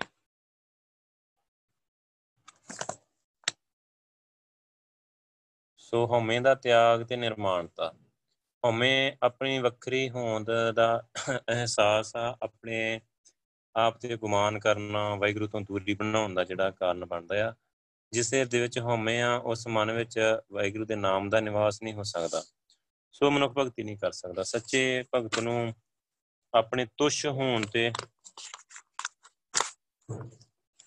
ਵਾਹਿਗੁਰੂ ਦੇ ਸਰਬ ਸਮਰੱਥ ਹੋਣ ਦਾ ਮਤਲਬ ਹਮੇਸ਼ਾ ਅਹਿਸਾਸ ਰਹਿੰਦਾ ਆ। ਸੋ ਭਗਤ ਜਨ ਇਸ ਗੱਲ ਦਾ ਆਪਣੀ ਬਾਣੀ ਵਿੱਚ ਬਾਰ-ਬਾਰ ਜ਼ਿਕਰ ਕਰਦੇ ਆ। ਜਬ ਹਮ ਹੋਤੇ ਤਬ ਤੂੰ ਨਹੀਂ, ਅਬ ਤੂੰ ਹੀ ਮੈਂ ਨਹੀਂ। ਅਨਲ ਅਗਮ ਜੈਸੇ ਲਹਿਰ में ਉਦਤ ਜਲ ਕੇਵਲ ਜਲ ਮਾਹੀ। ਮਾਧਵੇ ਕਿਆ ਕਹੀਏ ਪਰਮ ਐਸਾ, ਜੈਸਾ ਮਾਨੀਏ ਹੋਏ ਨਾ ਤੈਸਾ। ਸੋ ਵਾਹਿਗੁਰੂ ਨੂੰ ਬਹੁਤ ਉੱਚਾ ਲਿਖਿਆ ਆ ਭਗਤ ਜੀ ਨੇ। ਕਮ ਚੰਦਨ ਹਮ ਇਰੰਡ ਬਾਪਰੇ ਸੰਗ ਤੁਮਾਰੇ ਬਾਸਾ ਨੀਚ ਰੂਪ ਤੇ ਊਚ ਪਏ ਹੈ। ਗੰਧ ਸੁਗੰਧ ਨਿਵਾਸਾ। ਮਾਦੋ ਸਤ ਸੰਗਤ ਸ਼ਰਨ ਤੁਮਾਰੀ ਹਮ ਔਗਨ ਤੁਮ ਉਪਕਾਰੀ। ਇੰਨਾ ਵਾਹਿਗੁਰੂ ਨੂੰ ਇੰਨਾ ਉੱਚਾ ਲਿਖਿਆ ਤੇ ਆਪਣੇ ਆਪ ਨੂੰ ਇੰਨਾ ਨੀਵਾ ਲਿਖਿਆ ਉਹਨਾਂ ਨੇ। ਸੋ ਪਰਮ ਪਦ ਸਭ ਤੋਂ ਉੱਚੀ ਆਤਮਿਕ ਅਵਸਥਾ ਹੈ, ਚੌਥਾ ਪਦ। ਸੋ ਕਹਿੰਦੇ ਇਹ ਜਿਹੜੀ ਅਵਸਥਾ ਹੈ, ਵਾਹਿਗੁਰੂ ਨਾਲ ਮਿਲਾਪ ਤੇ ਸਾਂਝ ਵਾਲੀ ਆ। ਸੋ ਇਹ ਖੇੜੇ ਤੇ ਆਨੰਦ ਦੀ ਅਵਸਥਾ ਆ। ਸੋ ਇਸ ਵਿੱਚ ਕੋਈ ਸੋਗ, ਦੁੱਖ, ਚਿੰਤਾ, ਪਾਪ, ਵਿਕਾਰ ਮਨੁੱਖ ਤੇ ਅਸਰ ਨਹੀਂ ਪਾ ਸਕਦੇ। ਮੌਤ ਸਮੇਤ ਕਿਸੇ ਚੀਜ਼ ਦਾ ਡਰ ਨਹੀਂ ਰਹਿੰਦਾ। ਸੋ ਕੋਈ ਘਬਰਾਹਟ ਨਹੀਂ ਰਹਿੰਦੀ, ਇਹ ਜੀਵਨ ਮੁਕਤ ਅਵਸਥਾ ਆ। ਸੋ ਮਨ ਵਿੱਚ ਉਮੇਰ ਤੇਰ ਮੁੱਕ ਜਾਂਦੀ ਹੈ ਸਭ ਇੱਕ ਸਮਾਨ ਜਾਪਦੇ ਆ, ਵਿਤਕਰੇ ਦੀ ਭਾਵਨਾ ਕੀ ਖਤਮ ਹੋ ਜਾਂਦੀ ਹੈ ਸੋ ਸੱਚਖੰਡ ਬਾਰੇ ਵੀ ਆਪਾਂ ਨੂੰ ਪਤਾ ਹੈ ਕਿ ਭਗਤ ਰਵਿਦਾਸ ਜੀ ਦਾ ਬਹੁਤ ਵਧੀਆ ਸ਼ਬਦ ਹੁੰਦਾ ਹੈ ਬੇਗਮਪੁਰਾ ਸ਼ਹਿਰ ਕੋ ਨਾਓ, ਦੁਖ ਅੰਦੋਹ ਨਹੀਂ ਤੇ ਠਾਓ ਨਾ ਤਸਵੀਸ ਖਿਰਾਜ ਨਾ ਮਾਲ, ਖੌਫ, ਨਾ ਖਤਾ, ਨਾ ਤਰਸ, ਜਵਾਲ। ਅਬ ਮੈਂ ਖੂਬ ਵਤਨ ਗਹਿ ਪਾਈ ਉਹਾਂ ਖੈਰ ਸਦਾ ਮੇਰੇ ਭਾਈ। ਕਾਇਮ ਦਾਇਮ ਸਦਾ ਪਾਤਸ਼ਾਹੀ, ਦੂਮ ਨਸੀਮ 100 ਆਹੀ ਅਬਦਾਨ ਸਦਾ ਮਸ਼ਹੂਰ। ਉਹਾਂ ਗਨੀ ਬਸੇ ਮਮੂਰ। ਸੋ ਉਥੇ ਸਾਰੇ ਇੱਕ ਬਰਾਬਰਤਾ ਆ। ਸਾਰਿਆਂ 'ਚ ਵਾਹਿਗੁਰੂ ਦੀ ਇੱਕ ਜੋਤ ਆ, ਸਾਰੀ ਵਾਹਿਗੁਰੂ ਦੀ ਇੱਕ ਖੇਡ ਆ। ਸੋ ਉਹ ਸਾਰੀਆਂ ਜਿਹੜੀਆਂ ਚੀਜ਼ਾਂ ਆ, ਉਹ ਭਗਤ ਜੀ ਨੇ ਵਿੱਚ ਦਸੀਆਂ ਆ। ਵਾਹਿਗੁਰੂ ਸੋ ਕਹਿੰਦੇ ਕਿ ਤਿਉ ਤਿਉ ਸੈਲ ਕਰੇ ਜਿਉ ਭਾਵੇ ਮਹਿਰਮ ਮੈਲ ਨਾ ਕੋਟ ਕਾਵੇ। ਕਹਿ ਰਵਿਦਾਸ, ਖਲਾਸ ਜਮਾਰਾ, ਜੋ ਹਮ ਸਹਿਰੀ ਸੁਮੀਤ ਹਮਾਰਾ। ਸੋ ਕਹਿੰਦੇ ਕਿ ਜਿਹੜਾ ਹਮ ਸ਼ਹਿਰੀ ਮਤਲਬ ਜਿਹੜਾ ਇਹ, ਇਸ ਅਵਸਥਾ ਤੱਕ ਪਹੁੰਚਿਆ ਹੋਇਆ ਆ, ਉਹੀ ਮੇਰਾ ਦੋਸਤ ਆ।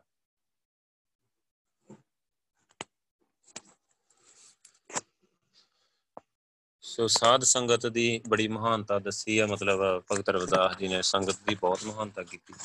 ਇੱਕ ਚੀਜ਼ ਤੁਸੀਂ ਦੇਖੋਗੇ, ਸਾਰੇ ਭਗਤਾਂ ਦੀ ਜਦੋਂ ਆਪਾਂ ਇਦਾਂ ਜੀਵਨੀ ਪੜਾਂਗੇ ਤਾਂ ਉਹਨਾਂ ਦੇ ਵਿਚਾਰਧਾਰਾ ਪੜਾਂਗੇ। ਸੋ ਉਹਦੇ ਵਿੱਚ ਚਰਨ ਧੂੜ ਦੀ ਜ਼ਰੂਰ ਗੱਲ ਕੀਤੀ ਆ, ਸੰਗਤ ਦੀ ਜ਼ਰੂਰ ਗੱਲ ਕੀਤੀ ਆ। ਸੋ ਸਾਧ ਸੰਗਤ ਗੁਰੂ ਪਾਤਸ਼ਾਹ ਦੀ ਪਾਠਸ਼ਾਲਾ ਆ, ਇੱਥੇ ਸੇਵਾ ਸਿਮਰਨ ਦੀ ਜਾਚ ਸਿੱਖੀ ਦੀ ਆ, ਗੁਰਬਾਣੀ ਤੇ ਗੁਰਮੁਖਾਂ ਦੀ ਸੰਗਤ। ਸੋ ਮਨੁੱਖ ਦੀ ਧਾਰਮਿਕ ਸ਼ਖਸੀਅਤ ਦੀ ਘਾਟ ਘਟਦੀ ਆ, ਇੱਥੇ ਵਾਹਿਗੁਰੂ ਦੀ ਪ੍ਰੀਤ ਪੈਦਾ ਹੁੰਦੀ ਆ, ਜੋ ਭਗਤੀ ਵਿੱਚ ਸਹਾਈ ਹੁੰਦੀ ਆ। ਸੰਬੰਧ ਕਰਮਾਂ ਵਾਲੇ ਸੰਸਕਾਰ ਆ ਜਿਹੜੇ ਮੁੱਕਦੇ ਆ। ਸੋ ਅੰਤ ਨੂੰ ਸਭ ਤੋਂ ਉੱਚੀ ਆਤਮਿਕ ਅਵਸਥਾ ਦੀ ਜਿਹੜੀ ਆ ਪ੍ਰਾਪਤੀ ਹੁੰਦੀ ਆ।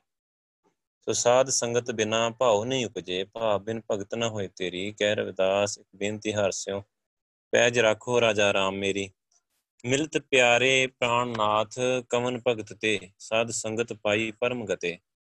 ਸੋ ਮਾਧੋ ਸਤ ਸੰਗਤ ਸ਼ਰਨ ਤੁਮਾਰੀ, ਹਮ ਔਗਨ ਤੁਮ ਉਪਕਾਰੀ। ਰਹਾਓ, ਤੁਮ ਮਖਤੂਲ ਸਪੇਦ ਸਪੀਲ, ਹਮ ਬਪਰੇ ਜਸ ਕੀਰਾ। ਸਤ ਸੰਗਤ ਮਿਲ ਰਹੀ ਹੈ ਮਾਧੋ ਜੈਸੇ ਮਧੁਬ ਮੁਖੀਰਾ ਇਹ ਸਾਰੇ ਸ਼ਬਦ ਆ ਭਗਤ ਰਵਿਦਾਸ ਜੀ ਦੇ। ਸੋ ਆਸਾ ਵਿੱਚ ਆ ਇੱਕ ਇੱਕ ਮਲਾਰ ਚ ਇੱਕ ਤਨਾਸਰੀ ਚ ਸੋ ਇਹਦੇ ਵਿੱਚ ਭਗਤ ਜੀ ਗੱਲ ਕਰ ਰਿਹਾ ਕਿ ਮੈਂ ਸੰਗਤ ਦੀ ਓਟ ਆਸਰਾ ਲਿਆ ਹੈ ਸੰਗਤ ਦਾ। ਸੋ ਸੰਗਤ ਦੇ ਵਿੱਚ ਜੁੜ ਕੇ ਹੀ ਕਹਿੰਦੇ ਕਿ ਮੈਂ ਵਾਹਿਗੁਰੂ ਤੇਰੇ ਨਾਲ ਜੁੜ ਸਕਿਆ ਆ ਹੁਣ ਦੇਖੋ, ਉਹ ਜੇ ਉਹਨਾਂ ਦੀ ਬਾਣੀ ਵੱਲ ਦੇਖੀਏ ਤੇ ਉਹ ਕਹਿ ਰਿਹਾ ਕਿ ਮੈਂ ਸੰਗਤ ਕਰਦਾ ਆ ਸੰਗਤ ਵਿੱਚ ਮਿਲ ਕੇ ਤੇ ਵਾਹਿਗੁਰੂ ਤੇਰੇ ਨਾਲ ਜੁੜਿਆ ਆ ਸੋ ਜਿਹੜੇ ਇਹ ਬ੍ਰਾਹਮਣ ਆ, ਬਾਰ-ਬਾਰ ਇਦਾਂ ਦੀਆਂ ਸਾਖੀਆਂ ਔਰ ਪਤਾ, ਇਹ ਬ੍ਰਾਹਮਣ ਬਹੁਤ ਤੇਜ਼ ਆ, ਬਹੁਤ ਜ਼ਿਆਦੇ। ਸੋ ਇਹਨਾਂ ਨੇ ਕੀ ਕੀਤਾ ਆ? ਕਿ ਮਤਲਬ ਭਗਤ ਰਵਿਦਾਸ ਜੀ ਨੂੰ ਨਾ ਉਹਨਾਂ ਦੇ ਮਤਲਬ ਜਿਹੜੇ ਅੱਗੇ ਹੁਣ ਆਪਾਂ ਦੇਖਦੇ ਹਾਂ ਰਵਿਦਾਸੀ ਕੌਮ ਬਣਾ ਕੇ। ਸੋ ਜਿਹੜੇ ਭੋਲੇ ਭਾਲੇ ਲੋਕ ਹੀ ਜਿਹੜੇ ਉਹਨਾਂ ਦੇ ਪਿੱਛੇ ਲੱਗੇ ਹੋਏ ਹੈ ਸੋ ਉਹਨਾਂ ਨੂੰ ਥੋੜੇ ਥੋੜੇ ਲਾਲਚ ਦੇ ਕੇ ਨਾ ਮਤਲਬ, ਤੇ ਤੁਸੀਂ ਦੇਖੋ ਕਿ ਉਹਨਾਂ ਨੂੰ ਇਸ ਤਰੀਕੇ ਦੇ ਨਾਲ ਆਪਣੇ ਜਾਲ 'ਚ ਫਸਾ ਲਿਆ ਕਿ ਝੂਠੀਆਂ ਮੂਠੀਆਂ ਕਹਾਣੀਆਂ ਆਪੇ ਪ੍ਰਚਾਰੀ ਜਾ ਰਹੇ ਸੋ ਉਹਨਾਂ ਨੂੰ ਵੱਖਰੇ ਕਰ ਦਿੱਤਾ। ਹੁਣ ਦੇਖੋਗੇ ਜੇ ਆਪਾਂ ਕਿ ਗੁਰੂ ਸਾਹਿਬ ਦੀ ਗੱਲ ਕਰੀਏ ਤੇ ਗੁਰੂ ਸਾਹਿਬਾਂ ਨੇ ਉਹਨਾਂ ਨੂੰ ਆਪਣੇ ਬਰਾਬਰ ਥਾਂ ਦੇ ਦਿੱਤੀ ਮਤਲਬ। ਤੇ ਇੱਕ ਹੀ ਕਰ ਲਿਆ ਕਿ ਸਾਰੇ ਇੱਕ ਆ, ਇੱਕ ਬਰਾਬਰ। ਉਹ ਫੇਰ ਵੱਖਰੇ ਕਰ ਦਿੱਤਾ ਉਹਨਾਂ ਨੂੰ। ਬ੍ਰਾਹਮਣ ਦੀ ਕਿੱਡੀ ਵੱਡੀ, ਚਲੋ ਉਹਨਾਂ ਨੂੰ ਪਤਾ ਨਹੀਂ, ਆਪਣੇ ਆਪ ਵਿੱਚ ਬੜੇ ਤਿੜ ਰਹੇ ਆ, ਖੁਸ਼ ਹੋ ਰਹੇ ਆ।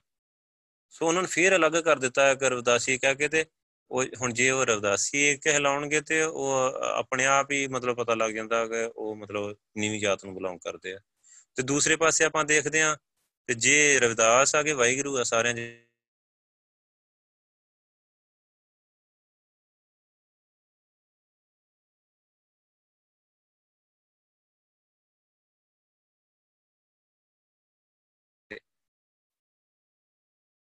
ਸਾਰੇ ਭਗਤਾਂ ਦੇ ਨਾਲ ਬਿਠਾ ਦਿੱਤਾ, ਮਤਲਬ ਆਪਣੇ ਨਾਲ ਬਿਠਾ ਲਿਆ ਸਿੱਖਾਂ ਦੇ, ਭਗਤਾਂ ਦੇ, ਸੋ ਕੋਈ ਫ਼ਰਕ ਹੀ ਨਹੀਂ, ਗੁਰੂ ਸਾਹਿਬ ਨੇ ਜਾਤ ਪਾਤ ਦਾ ਰੱਖਿਆ ਹੀ ਨਹੀਂ। ਸੋ ਜਿਵੇਂ ਭਗਤ ਜੀ ਜਾਤ ਪਾਤ ਨੂੰ ਨਹੀਂ ਮੰਨਦੇ, ਗੁਰੂ ਸਾਹਿਬ ਨਹੀਂ ਮੰਨਦੇ, ਸੋ ਇਹ ਫਿਰ ਬ੍ਰਾਹਮਣ ਬੜਾ ਤੇਜ਼ ਆ। ਸੋ ਉਹਨਾਂ ਨੇ ਦੇਖੋ ਜਿਵੇਂ ਮਤਲਬ ਹੁਣ ਰਵਿਦਾਸ ਜੀ ਮੂਰਤੀ ਪੂਜਾ ਦੇ ਵਿਰੋਧ ਦੇ ਸੋ ਸਾਰੇ ਚੌਂਕਾਂ ਵਿੱਚ, ਸ਼ਹਿਰਾਂ 'ਚ ਤੁਸੀਂ ਦੇਖ ਲਓ ਉਹਨਾਂ ਦੀ ਮੂਰਤੀਆਂ ਲੱਗੀਆਂ ਹੋਈਆਂ। ਸੋ ਸਾਖੀਆਂ ਤਾਂ ਬਣਾ ਕੇ ਤੇ ਪੇਸ਼ ਕਰ ਦਿੱਤੀਆਂ ਗਈਆਂ ਜਿਨ੍ਹਾਂ ਦੇ ਵਿੱਚ, ਮਤਲਬ, ਪ੍ਰਤੱਖ ਤੌਰ ਤੇ ਕਿਹਾ ਜਾਂਦਾ ਕਿ ਉਹਨਾਂ ਨੇ ਮਤਲਬ ਠਾਕੁਰ ਨੂੰ ਮੰਦਰ ਚੋਂ ਬੁਲਾ ਲਿਆ, ਠਾਕੁਰ ਜੀ ਦੌੜੇ ਆਏ ਬਾਹਰ, ਗੰਗਾ ਨੇ ਹੱਥ ਕੱਢ ਕੇ ਉਹਨਾਂ ਦੀ ਭੇਟਾ ਲੈ ਲਈ, ਮਤਲਬ ਉਹਨਾਂ ਨੂੰ ਇਹ, ਇੱਕ ਜੋ ਬ੍ਰਾਹਮਣ ਕਰਦਾ ਹੈ ਉਹ ਹੀ ਕਰਦੇ ਹੋਏ ਵਿਖਾਇਆ ਗਿਆ ਆ। ਸੋ ਕਹਿੰਦੇ ਕਿ ਭਗਤ ਜੀ ਦੇ ਅਨੁਸਾਰ ਵਾਹਿਗੁਰੂ ਤੋਂ ਦੂਰੀ ਕਿਉਂ ਆ?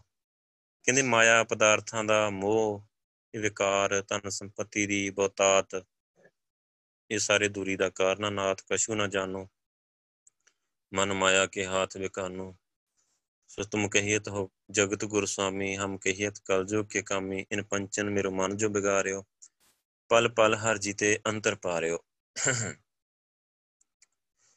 ਸੋ ਕਰਮਕਾਂਡੀ ਪੂਜਾ ਤੋਂ ਮਤਲਬ ਬਿਲਕੁਲ ਵਿਰੁੱਧ ਹੀ ਹੁਣ ਦੇਖੋ ਉਹਨਾਂ ਦਾ ਇਹ ਸ਼ਬਦ ਕੀ ਕਹਿ ਰਿਹਾ ਦੂਧ ਤਾਂ ਬਸ਼ਰੇ ਥਾਨੋਂ ਬਟਾ ਰਿਓ ਫੂਲ ਪਵਰ ਜਲ ਮੀਨ ਬਿਗਾਰਿਓ ਮਾਈ ਗੋਬਿੰਦ ਪੂਜਾ ਕਹਨ ਲੈ ਚਰਾਉ ਅਵਰ ਨ ਫੂਲ ਅਨੂਪ ਨ ਪਾਉ ਮੈਂ ਲਾਗਰ ਬੇਰੇ ਹੈ ਭਯੰਗਾ, ਵੇਖ ਅੰਮ੍ਰਿਤ ਬਸਤੇ ਇੱਕ ਸੰਗਾ, ਧੂਪ ਦੀਪ ਨਹੀਂ ਬੇਦੇ ਬਾਸਾ ਕੈਸੇ ਪੂਜ ਕਰੇ ਤੇਰੀ ਦਾਸਾ। ਸੋ ਉਹਨਾਂ ਦੀ ਬਾਣੀ ਕਹਿ ਰਹੀ ਆ, ਖਟ ਕਰਮ ਕੁਲ ਸੰਯੁਕਤ ਹੈ, ਹਰ ਭਗਤ ਹਿਰਦੇ ਨਾ ਹੈ ਚਰਨਾ ਅਰਵਿੰਦ ਨਾ ਕਥਾ ਪਾਵੇ ਸੋ ਪਛ ਤੁਲ ਸਮਾਨ। ਸੋ ਕਹਿੰਦੇ ਸਤ ਯੁਗ ਸਤ ਤੇਤਾ ਜਗੀ ਦੁਆਪਰ ਪੂਜਾ ਚਾਰ ਤਿੰਨ ਯੁਗ ਤਿੰਨੋਂ ਦੇੜੇ ਕਲ ਕੇਵਲ ਨਾਮ ਆਧਾਰ। ਮਨ ਤਨ ਅਰਪੋਂ ਪੂਜ ਚਰਾਉ ਗੁਰ ਪ੍ਰਸਾਦ ਨਿਰੰਜਨ ਪਾਉ ਗੁਰ ਪ੍ਰਸਾਦ ਦੀ ਗੱਲ ਕੀਤੀ। ਕਹਿੰਦੇ ਮੈਂ ਮਾਨਤਾ ਨਹੀਂ ਅਰਪ ਦਿੱਤਾ, ਇਹੀ ਮੇਰੀ ਪੂਜਾ ਹੈ। ਨਾਮ ਤਿਰਵਾਰ ਦੀ ਮਜਨ ਮਰਾਰੇ, ਹਰ ਕੇ ਨਾਮ ਬਿਨਾ ਝੂਠੇ, ਸਗਲ ਪਸਾਰੇ, ਝੂਠੇ ਪਸਾਰੇ ਲਿਖਿਆ ਸਾਰਾ। ਨਾਮ ਤੇਰੋ ਦੀਵਾ ਨਾ ਨਾਮ ਤੇਰਾ ਦੀਵਾ, ਨਾਮ ਤੇਰੋ ਬਾਤੀ, ਨਾਮ ਤੇਰੋ ਤੇਲ, ਲੈ ਮਾਹੇ ਪਸਾਰੇ, ਨਾਮ ਤੇਰੇ ਕੀ ਜੋਤ ਲਗਾਈ ਪਏ ਉਜਿਆਰੋ ਪਵਨ ਸਗਲਾਰੇ। ਕਹਿ ਰਦਾਸ ਨਾਮ ਤੇਰੋ ਆਰਤੀ, ਸਤ ਨਾਮ ਹੈ ਹਰ ਭੋਗ ਤੁਹਾਰੇ। ਕਹਿੰਦੇ ਸਾਰੇ ਅਡੰਬਰ ਕੂੜੇ ਆ। ਸੋ ਮਨੁੱਖ ਦੀ ਪਾਇਆ। ਸੋ ਕਹਿੰਦੇ ਕਿ ਸਰੀਰ ਮਤਲਬ ਕੁਝ ਨਹੀਂ ਹੈਗਾ, ਬੰਦਾ ਕੁਝ ਨਹੀਂ ਹੈਗਾ। ਭਗਤ ਰਵਿਦਾਸ ਜੀ ਦੇ ਅਨੁਸਾਰ ਜੇ ਆਪਾਂ ਦੇਖੀਏ ਉਹਨਾਂ ਦੀ ਬਾਣੀ ਦੇ ਅਨੁਸਾਰ ਵੈਸੇ ਆਪਾਂ ਨੂੰ ਤੇ ਪਤਾ ਹੈ, ਚੰਗੀ ਤਰ੍ਹਾਂ ਕਿ ਭਗਤ ਵਿੱਚ ਤੇ ਗੁਰੂ ਸਾਹਿਬ ਜੀ ਕੋਈ ਫ਼ਰਕ ਨਹੀਂ ਹੈਗਾ, ਸੋ ਉਹਨਾਂ ਦੀ ਵਿਚਾਰਧਾਰਾ ਸੱਚਖੰਡ ਤੱਕ ਪਹੁੰਚ ਹੀ ਉਹਨਾਂ ਦੀ ਤੇ ਇੱਕ ਹੀ ਵਿਚਾਰਧਾਰਾ ਵਾਹਿਗੁਰੂ ਦੀ ਉਹਨਾਂ ਦੇ ਕੋਲ। ਸੋ ਪਰ ਜਿਵੇਂ ਲਿਖਿਆ ਜਾਂਦਾ ਇਤਿਹਾਸ 'ਚ, ਜੋ ਕਹਿੰਦੇ ਕਿ ਮਤਲਬ ਸਰੀਰ ਕੁਛ ਨਹੀਂ ਹੈਗਾ, ਜਲ ਕੀ ਪੀਤ ਪਵਨ ਕਾ ਥੰਬਾ ਰਗਤ ਬੂੰਦ ਕਾ ਗਾਰਾ, ਹਾੜ ਮਾਸ ਨਾੜੀ ਕੋ ਪਿੰਜਰ ਪੰਖੀ ਬਸੇ ਦੇ ਚਾਰਾ ਪ੍ਰਾਨੀ ਕਿਆ ਮੇਰਾ ਕਿ ਤੇਰਾ ਜੈਸੇ ਤਰਵਰ ਪੰਖ ਬਸੇਰਾ। ਰੱਖੋ ਕੰਦੋ ਸਾਰੋ ਨੀਵਾ ਸਾਡੇ ਤੀਨ ਹੱਥ ਤੇਰੀ ਸੀਮਾ ਬੰਕੇ ਬਾਲ ਪਾ ਸਿਰ ਡੇਰੀ। ਇਹ ਤਨ ਹੋਏ ਕੋ ਪਸਮ ਕੀ ਤੇਰੀ ਕਹਿੰਦੇ ਬਸ ਹੱਡ ਮਾਸ ਤੇ ਨਾੜੀਆਂ ਪਿੰਜਰੀਆ, ਕੁਛ ਨਹੀਂ ਹੈਗਾ ਸਰੀਰ। ਸੋ ਸਰੀਰ ਮੋਹ ਕਹਿੰਦੇ ਕਿ ਲੋਕ ਦਿਨ ਰਾਤ ਸਰੀਰ ਦੀ ਪਾਲਣ ਵਿਹਾਰ ਵਿੱਚ ਲੱਗੇ ਰਹਿੰਦੇ ਆ, ਰਿਸ਼ਟ ਪੁਸ਼ਟ ਬਣਾਉਂਦੇ ਆ। ਲੋਕ ਵਾਸੋ ਕੇ ਸੰਸਾਰਿਕ ਪਦਾਰਥ ਇਕੱਠੇ ਕਰਨ ਦੀ ਹੋੜ ਵਿੱਚ ਲੱਗ ਜਾਂਦੇ ਆ ਸਰੀਰ ਦਾ ਕਰਕੇ। ਸੋ ਫਿਰ ਉਹਨਾਂ ਨੂੰ ਅਨੇਕਾਂ ਦੁੱਖ ਸੰਤਾਪ ਸਹਿੜਨੇ ਪੈਂਦੇ ਆ, ਖੁਆਰ ਹੁੰਦੇ ਆ। ਇਸ ਹਾਲਤ 'ਚ ਉਹਨਾਂ ਦੇ ਜੀਵਨ ਦਾ ਅੰਤ ਹੋ ਜਾਂਦਾ ਹੈ ਵਾਹਿਗੁਰੂ ਨਾਲੋਂ ਵਿਛੜ ਕੇ ਮਤਲਬ ਸੰਸਾਰਕ ਕਾਰਜ ਕਰਦੇ ਰੱਖਦੇ ਆ। ਸੋ ਦੂਜੇ ਪਾਸੇ ਕਹਿੰਦੇ ਕਿ ਜਿਹੜੇ ਵਾਹਿਗੁਰੂ ਨਾਲ ਜੁੜੇ ਰਹਿੰਦੇ ਆ, ਕੰਮ ਕਰ ਕਰਦੇ ਆ, ਵੀ ਮੌਤ ਦਾ ਡਰ ਉਹਨਾਂ ਦੇ ਨੇੜੇ ਵੀ ਨਹੀਂ ਆਉਂਦਾ। ਉਹ ਹਮੇਸ਼ਾ ਖੇੜੇ ਵਿੱਚ ਰਹਿੰਦੇ ਆ। ਚਰਮਟਾ ਗਾਂਠ ਨਾ ਜਨਈ ਲੋਗ ਗਠਾਵੇ ਪਨਹੀ ਰਹਾ ਆਰ ਨਹੀਂ ਜਿਤੋਪੋ ਨਹੀਂ ਰਾਂ ਬੀਠਾਓ ਰੋਪੋ ਲੋਗ ਗੰਠ ਗੰਠ ਖਰਾਬੇ ਗੁੱਚਾ ਉਹ ਬਿਨ ਗਾਂਠੇ ਜਾਏ ਪਹੁੰਚਾ ਰਵਿਦਾਸ ਜਪੇ ਰਾਮ ਨਾਮਾ ਮੁਹਜਮ ਸਿਉ ਨਹੀਂ ਕਾਮਾ। ਤੇ ਕਹਿੰਦੇ ਕਿ ਮੈਂ ਗਰੀਬ ਚਮਾਰ ਹਾਂ ਸਰੀਰ ਰੂਪੀ ਜੁੱਤੀ ਨੂੰ ਗੰਢਣਾ ਨਹੀਂ ਜਾਣਦਾ। ਸੰਸਾਰ ਦੇ ਜੀਵ ਆਪੋ ਆਪਣੀ ਸਰੀਰ ਦੀ ਜੁੱਤੀ ਗੰਢ ਲੈ, ਗੰਢ ਰਹੇ ਮਤਲਬ। ਕਿ ਜਿਵੇਂ ਬਿਊਟੀ ਪਾਰਲਰ ਜਾਂਦੇ ਆ ਇਦਾਂ ਉਦਾਂ ਸੋ ਇਹਦੇ ਪਲਣ ਦੇ ਆਰ ਚ ਲੱਗੇ ਆ। ਕਹਿੰਦੇ ਮੇਰੇ ਕੋਲ ਆਰ ਨਹੀਂ ਕਿ ਮੈਂ ਜੁੱਤੀ ਨੂੰ ਤਰੋਪੇ ਲਾਵਾਂ। ਭਾਵ ਮੇਰੇ ਅੰਦਰ ਮੋਹ ਦੀ ਖਿੱਚ ਨਹੀਂ ਹੈਗੀ। ਸੋ ਮੇਰੇ ਪਾਸ ਰੰਬੀ ਨਹੀਂ ਕਿ ਜੁੱਤੀਆਂ ਨੂੰ ਟਾਂਕੇ ਲਾਵਾਂ। ਭਾਵ ਮੇਰੇ ਅੰਦਰ ਲੋਭ ਨਹੀਂ, ਮੈਂ ਰੰਬੀ ਨਹੀਂ ਫੇਰਦਾ ਸਾਰਿਆਂ ਦੇ ਮਤਲਬ ਪਰਾਇਆ ਹੱਕ ਨਹੀਂ ਖਾਂਦਾ। ਸੋ ਕਹਿੰਦੇ ਸੰਸਾਰ ਗੰਢ ਗੰਢ ਕੇ ਪਾਲਣਾ ਪੋਸ਼ਣਾ ਕਰਦਾ ਆ। ਤੇ ਮੈਂ ਗੰਢਣ ਦਾ ਕੰਮ ਛੱਡ ਕੇ ਤੇ ਕਹਿੰਦੇ ਬਸ ਵਾਹਿਗੁਰੂ ਦੇ ਚਰਨਾਂ ਵਿੱਚ ਲੱਗ ਗਿਆ, ਨਾਮ ਨਾਲ ਜੁੜ ਗਿਆ। ਸੋ ਸਰੀਰ ਦਾ ਮੋਹ ਛੱਡੀ ਬੈਠਾ।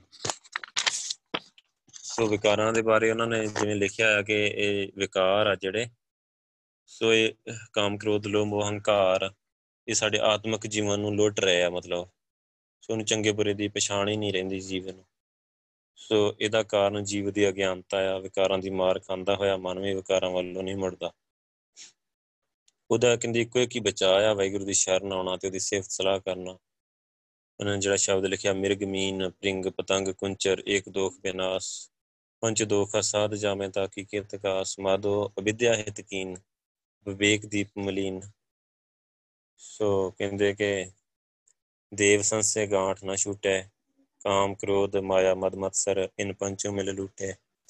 ਇਨ ਦੂਤਨ ਖਲ ਬੱਧ ਕਰ ਮਾਰਿਓ। ਬੜੋ ਨਿਲਾਜ ਜਹੁ ਨਹੀਂ ਹਾਰਿਓ, ਕਹਿ ਰਵਿਦਾਸ ਕਹਾਂ ਕੈਸੇ ਕੀਜੇ ਬਿਨ ਰਗੁਨਾਥ ਸ਼ਰਨ ਕਾ ਕੀ ਲੀਜੇ ਜੈਤਸਰੀ ਚ ਲਿਖਿਆ? ਸੋ ਕਹਿੰਦੇ ਨਾ, ਵਿਕਾਰਾਂ ਨੇ, ਨਾ ਭੈੜਿਆਂ ਨੇ, ਦੂਤਾਂ ਨੇ ਮੇਰੇ ਮੂਰਖ ਮਨ ਨੂੰ ਬੁਰੀ ਤਰ੍ਹਾਂ ਮਾਰਿਆ ਆ। ਪਰ ਕਹਿੰਦੇ, ਮਨ ਵੀ ਬੜਾ ਬੇਸ਼ਰਮ ਅਜੇ ਵੀ ਵਿਕਾਰਾਂ ਵੱਲੋਂ ਨਹੀਂ ਮੁੜਦਾ। ਸੋ ਕਹਿੰਦੇ, ਮੈਂ ਹੋਰ ਕਿੱਥੇ ਜਾਵਾਂ, ਕੀ ਕਰਾਂ ਵਾਹਿਗੁਰੂ? ਤੇਰੇ ਤੋਂ ਬਿਨਾ ਕੋਈ ਹੋਰ ਆਸਰਾ ਨਹੀਂ ਲਿਆ ਜਾ ਸਕਦਾ। ਸੋ ਮਾਇਆ ਧਾਰੀ ਦੀ ਦਸ਼ਾ, ਭਗਤ ਜੀ ਦੇ ਅਨੁਸਾਰ ਇਹ ਜਿਹੜਾ ਹਰ ਸਮੇਂ ਮਾਇਆ ਹੀ ਜੋੜਨ ਤੇ ਵਧਾਉਣ ਬਾਰੇ ਸੋਚਦਾ ਰਹਿੰਦਾ ਆ। ਸੋ ਕਹਿੰਦੇ ਕਿ ਮਾਇਆ ਦੇ ਮੋਹ ਵਿੱਚ ਫਸਿਆ ਹੋਇਆ ਸੁਹੀਣਾ ਨਾਚ ਹੀ ਨੱਚਦਾ ਰਹਿੰਦਾ। ਮਾਇਆ ਦੇ ਮੋਹ ਵਿੱਚ ਫਸ ਸਾਰੀ ਦੌੜ ਭੱਜ ਉਹਦੀ ਜਿਹੜੀ ਨਾ ਸਾਰੀ ਉਮਰ ਮਾਇਆ ਲਈ ਦੌੜ ਭੱਜ ਕਰਦਾ ਰਹਿੰਦਾ ਹੈ ਧਨ ਪ੍ਰਾਪਤ ਹੋਣ ਦੇ ਨਾਲ ਨਾਲ ਉਹ ਹੰਕਾਰ ਵਿੱਚ ਆ ਜਾਂਦਾ ਹੈ ਜੇ ਕਿਤੇ ਘਾਟਾ ਪੈ ਜਾਏ ਫਿਰ ਰੋਂਦਾ ਹੈ ਦੁਖੀ ਹੁੰਦਾ ਹੈ ਮਾਟੀ ਕੋ ਪੁੱਤਰ ਕੈਸੇ ਨਚਤ ਹੈ? देखे देखे, सुने, बोले, दौरे फिरत है रहाओ जब कश पावे, तब गर्भ करता है, माया गई तब रोवन लगता है। मन बच क्रम, रस कैसे लुभाना। सो बिनस गया, जाए कहूँ समाना। कह रविदास, बाजी जग पाई, बाजी कर स्यो मेरी प्रीत बन आई। सो मौत अटाला मतलब। ਕਿ ਮਰਨਾ ਸਭ ਨੇ ਮਤਲਬ ਇਥੋਂ ਦੁਨੀਆ ਤੋਂ ਜਾਣਾ ਆ। ਮਾਇਆ ਦੀ ਨੀਂਦ ਤੋਂ ਜਾਗੋ ਮਤਲਬ। ਸੇਮ ਤੁਸੀਂ ਦੇਖੋਗੇ ਜਿੰਨੀਆਂ ਸਿੱਖਿਆਵਾਂ ਆਪਾਂ ਕਿਤੇ 21 ਸਿੱਖਿਆਵਾਂ ਲਿਖੀਆਂ ਆ ਇੱਥੇ। ਮਤਲਬ ਹੈ ਤੇ ਬਹੁਤ ਆ। ਮੇਨ ਜਿਹੜੇ ਉਹਨਾਂ ਦੇ ਸਿਧਾਂਤ ਆ 21 ਜਿਹੜੇ ਲਿਖੇ, ਉਹ ਗੁਰੂ ਸਾਹਿਬ ਨਾਲ ਸਾਰੇ ਮੇਲ ਖਾ ਰਹੇ ਆ। ਕਿ ਮਨੁੱਖ ਦੀ ਉਮਰ ਹਰ ਛੇਨ, ਹਰ ਪਲ ਘਟ ਰਹੀ ਆ। ਸੰਗੀ ਸਾਥੀ ਸੰਸਾਰ ਤੋਂ ਜਾ ਰਹੇ ਤੇ ਆਪਾਂ ਵੀ ਜਾਣਾ ਆ। जो दिन आवे सो दिन जाहे करना कूच रहन तिर नाही संग चलता है हम भी चलना दूर गमन सिर ऊपर मरना क्या तो सोया जागे ना तैं जीवन जग सच कर देना जन्म सिरानो पंथ ना सिवारा सांझ परी तै दिस अंधियारा कह रविदास निदान दीवाने चेत सना ही दुनिया फनक खाने सुही राग च लिखिया सत्त सौ तिरानवे अंक ते तू काए गरबे बावली जैसे भादों खूबराज तू तिसते खरी उतावली बसंत विच 1196 ਅੰਗ ਤੇ ਲਿਖਿਆ ਆ ਸੋ ਕਹਿ ਰਵਿਦਾਸ ਜੋ ਜਪੇ ਨਾਮ, ਤਿਸ ਜਾਤ ਨ ਜਨਮ ਨ ਜੋਨ ਕਾਮ। ਕਹਿੰਦੇ ਜਿਹੜੇ ਨਾਮ ਜਪਦੇ ਆ, ਉਹ ਉਹਨਾਂ ਨੂੰ ਜਾਤ ਪਾਤ ਨਾਲ ਫ਼ਰਕ ਨਹੀਂ ਪੈਂਦਾ। ਨਾ ਉਹ ਜਨਮ ਲੈਂਦੇ ਆ, ਨਾ ਉਹ ਜੁਨਾ ਚਾਹੁੰਦੇ ਆ। ਸੋ ਉਹ ਮੁਕਤ ਹੋ ਜਾਂਦੇ ਆ। ਹੁਣ ਤੁਸੀਂ ਜੇ, ਇਹ ਜਿਹੜੀਆਂ ਸਿੱਖਿਆਵਾਂ ਆ ਤੇ ਜੇ ਆਪਾਂ ਉਹਨਾਂ ਸਾਖੀਆਂ ਵੱਲ ਹੁਣ ਦੇਖੀਏ, ਜਿਹੜੀਆਂ ਜਿਹੜੀਆਂ ਸਾਖੀਆਂ ਮਤਲਬ ਪੰਡਤਾਂ ਨੇ ਮਤਲਬ ਪ੍ਰਚਾਰ ਦਿੱਤੀਆਂ ਕਿ ਉਹ ਗੰਗਾ ਨੇ ਜੀ ਗੰਗਾ ਲਈ ਭੇਟਾ ਭੇਜ ਦਿੱਤੀ ਰਵਿਦਾਸ ਜੀ ਨੇ ਜਾਂ ਮੂਰਤੀਆਂ ਨੂੰ ਬੁਲਾਇਆ ਤੇ ਮੂਰਤੀਆਂ ਭੱਜੀਆਂ ਆਈਆਂ। ਸੋ ਉਹ ਉਹ ਤੇ ਸਾਰੇ ਬ੍ਰਾਹਮਣ ਕਰਮਕਾਂਡ ਕਰਦੇ ਆ ਸਾਰੇ। ਸੋ ਉਹਨਾਂ ਦੀ ਜਿਹੜੀ ਬਾਣੀ ਆ, ਚਰਨ ਤੂੜ ਦੀ ਗੱਲ ਕਰਦੀ ਆ, ਸੰਗਤ ਦੀ ਗੱਲ ਕਰਦੀ ਆ, ਨਾਮ ਜਪਣ ਦੀ ਗੱਲ ਕਰਦੀ ਆ, ਵਾਹਿਗੁਰੂ ਨਾਲ ਸੁਰਤੀ ਲਾਉਣ ਦੀ ਗੱਲ ਕਰਦੀ ਆ, ਪ੍ਰਕਾਸ਼ ਹੋਣ ਦੀ ਗੱਲ ਕਰਦੀ ਆ, ਸੱਚਖੰਡ ਦੀ ਗੱਲ ਕਰਦੀ ਆ। ਸੋ ਸਿੱਖਿਆ ਤੇ ਵਿਚਾਰਧਾਰਾ। ਸੋ ਇਹਨਾਂ ਨੇ ਪਰ ਨਾ ਬ੍ਰਾਹਮਣਾਂ ਨੇ ਪੂਰੀ ਤਰ੍ਹਾਂ ਇੱਕ ਤਰ੍ਹਾਂ ਨਾਲ ਨਾ ਉਹਨਾਂ ਦਾ ਬਹੁਤ ਨੁਕਸਾਨ ਕੀਤਾ ਉਹਨਾਂ ਦੀ ਵਿਚਾਰਧਾਰਾ ਨੂੰ ਨਾ। ਚਲੋ ਵਿਚਾਰਧਾਰਾ ਤੇ ਗੁਰੂ ਸਾਹਿਬ ਨੇ ਉਹਨਾਂ ਦੀ ਅਮਰ ਕਰ ਦਿੱਤੀ, ਗੁਰੂ ਗ੍ਰੰਥ ਸਾਹਿਬ ਵਿੱਚ ਦਰਜ ਕਰਕੇ।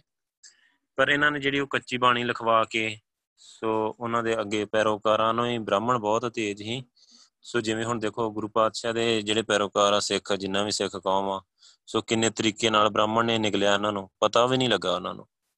ਸੋ ਟੋਟਲ ਆਪਣੇ ਦੇਵੀ ਦੇਵਤਿਆਂ ਦੀ ਪੂਜਾ ਕਰਵਾਈ ਜਾਂਦੇ ਆ ਉਹਨਾਂ ਕੋਲੋਂ। ਸੋ ਸਾਰੀ ਸਿੱਖਿਆ ਗੁਰੂ ਸਾਹਿਬਾਂ ਤੋਂ ਉਲਟ ਅੰਦਰ ਦ੍ਰਿੜ ਕਰ ਦਿੱਤੀ। ਸੋ ਗੁਰਦੁਆਰਿਆਂ 'ਚ ਜੋ ਬ੍ਰਾਹਮਣ ਕਰਦੇ ਮੰਦਰਾਂ 'ਚ ਜਾ ਕੇ ਸੋ ਉਹੀ ਸਾਰਾ ਕੁਝ ਹੋਣ ਲੱਗ ਗਿਆ। ਤੇ ਸਿਮਰਨ ਤੋਂ ਸਾਰਿਆਂ ਨੂੰ ਤੋੜਤਾ, ਸਾਰੀ ਕੌਮ ਨੂੰ, ਗੁਰਬਾਣੀ ਦੀ ਵਿਚਾਰ ਤੋਂ ਸਾਰਿਆਂ ਨੂੰ ਤੋੜ ਦਿੱਤਾ। ਗੁਰੂ ਸਾਹਿਬ ਦੀਆਂ ਸਿੱਖਿਆਵਾਂ ਤੋਂ ਕਿਤੇ ਦੂਰ ਲੈ ਗਏ। ਸੋ ਇਸੇ ਤਰ੍ਹਾਂ ਰਵਿਦਾਸ ਜੀ ਦੇ ਜਿਹੜੇ ਪੈਰੋਕਾਰ ਉਹਨਾਂ ਨਾਲ ਵੀ ਕੀਤਾ, ਸਾਰੇ ਭਗਤਾਂ ਨਾਲ ਇਹਨਾਂ ਨੇ ਐਵੇਂ ਕੀਤਾ ਆ। ਸੋ ਭਗਤਾਂ ਦੀਆਂ ਮੂਰਤੀਆਂ ਲਾਤੀਆਂ ਹੁਣ ਆਪਾਂ ਨੂੰ ਪਤਾ ਗੁਰੂ ਸਾਹਿਬ ਦੀਆਂ ਵੀ ਮੂਰਤੀਆਂ ਆ ਰਹੀਆਂ। ਗੁਰੂ ਨਾਨਕ ਸਾਹਿਬ ਦੀਆਂ ਮੂਰਤੀ, ਮੂਰਤੀਆਂ ਕਾਫੀ ਆ ਚੁੱਕੀਆਂ ਆ। ਲੋਕਾਂ ਦੇ ਘਰਾਂ ਵਿੱਚ ਫੋਟੋ ਵੀ ਵੈਸੇ ਮੂਰਤੀ ਆ ਸਿੱਧੀਆਂ ਡਾਇਰੈਕਟ ਵੀ ਮੂਰਤੀਆਂ ਬਣਾ ਕੇ ਭੇਜ ਦਿੱਤੀਆਂ। ਸੋ ਇਹ ਜਿਹੜੀਆਂ ਚੀਜ਼ਾਂ ਹੈ ਨਾ, ਸਾਰੀਆਂ ਬ੍ਰਾਹਮਣ ਬੜਾ ਤੇਜ਼ ਆ, ਬਹੁਤ ਜ਼ਿਆਦਾ। ਸੋ ਹੁਣ ਭਗਤ ਰਵਿਦਾਸ ਜੀ ਨੇ ਵੈਸੇ ਬੜਾ ਪ੍ਰਚਾਰ ਕੀਤਾ। ਕੀਤਾ ਵੀ ਕਾਂਸ਼ੀ, ਬਨਾਰਸ, ਜਿਹੜੇ ਇਹਨਾਂ ਦੇ ਗੜ ਹੈਗੇ ਨਾ ਪੂਰੇ, ਉੱਥੇ ਸਾਰਾ ਪ੍ਰਚਾਰ ਕੀਤਾ ਭਗਤ ਰਵਿਦਾਸ ਜੀ ਨੇ। ਪਰ ਇਹਨਾਂ ਨੇ ਫਿਰ ਉਹਦਾ ਜਿਹੜਾ ਰਿਪਲਾਈ ਕੀਤਾ ਬੈਕ ਕਿ ਅੱਜ ਤੁਸੀਂ ਦੇਖੋਗੇ ਤੇ ਜਿਹੜੇ ਰਵਿਦਾਸੀ ਕਹਾਉਂਦੇ ਆਪਣੇ ਆਪ ਨੂੰ, ਉਹ ਬਸ ਰਾਮ ਕ੍ਰਿਸ਼ਨ ਹਿੰਦੂ ਅਵਤਾਰਾਂ ਨੂੰ ਉਸੇ ਤਰ੍ਹਾਂ ਮੰਨ ਰਿਹਾ ਉਹਨਾਂ ਦੀਆਂ ਮੂਰਤੀਆਂ ਦੀ ਪੂਜਾ ਕਰ ਰਿਹਾ ਉਹਨਾਂ ਦੀ ਤਰ੍ਹਾਂ ਹੀ ਰਵਿਦਾਸ ਜੀ ਦੀਆਂ ਮੂਰਤੀਆਂ ਦੀ ਪੂਜਾ ਕਰ ਰਿਹਾ ਤੇ ਜੇ ਆਪਾਂ ਰਵਿਦਾਸ ਜੀ ਦੀ ਬਾਣੀ ਜਾਂ ਸ਼ਬਦ ਪੜ੍ਹਦੇ ਆ, ਉਹਦੇ ਵਿੱਚ ਗੱਲਾਂ ਹੀ ਹੋਰ ਲਿਖੀਆਂ ਹੋਈਆਂ। ਸੋ ਮਤਲਬ ਕਿੰਨਾ ਫ਼ਰਕ ਪਾ ਦਿੱਤਾ ਗਿਆ ਆ। ਸੋ ਚਲੋ ਫਿਰ ਵੀ ਗੁਰੂ ਪਾਤਸ਼ਾਹ ਨੇ ਜਿਹੜਾ ਇੱਕ ਉਪਕਾਰ ਕੀਤਾ ਨਾ ਕਿ ਜਿਵੇਂ ਗੁਰੂ ਗ੍ਰੰਥ ਸਾਹਿਬ ਦੇ ਵਿੱਚ ਉਹਨਾਂ ਦੀ ਬਾਣੀ ਸਾਰੀ ਲਿਖ ਕੇ ਇੱਕ ਤਰੀਕੇ ਦੇ ਨਾਲ ਪੂਰੀ ਤਰ੍ਹਾਂ ਸੇਫ ਕਰ ਦਿੱਤਾ ਸਿਸਟਮ ਜਦੋਂ ਵੀ ਕਿਤੇ ਗੱਲ ਉੜਕ ਸੱਚ ਰਹੀ ਤੇ ਹੈਗਾ ਹੀ ਆ, ਹਮੇਸ਼ਾ। ਐਂਡ ਤੇ ਸੱਚ ਹੀ ਮਤਲਬ ਰਹਿੰਦਾ ਆ। ਸੋ ਜਦੋਂ ਵੀ ਇਦਾਂ ਲੋਕ ਸਚਾਈ ਤੱਕ ਪਹੁੰਚਣਗੇ, ਤਾਂ ਫਿਰ ਪਤਾ ਲੱਗੂਗਾ ਕਿ ਜਿਹੜੀ ਭਗਤ ਜੀ ਦਾ ਜਿਹੜੀ ਸੋਚ ਹੀ, ਵਿਚਾਰਧਾਰਾ ਹੈ ਉਹਦੇ ਵੈਗਰੂ ਨਾਲ ਮੇਲ ਖਾਂਦੀ ਹੈ ਬਿਲਕੁਲ।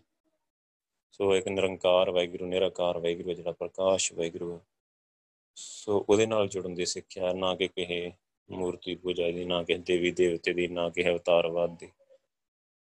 ਸੋ ਇਹਨਾਂ ਗੱਲਾਂ ਦਾ ਆਪਾਂ ਖਿਆਲ ਰੱਖਣਾ ਹੈ ਜ਼ਰੂਰ।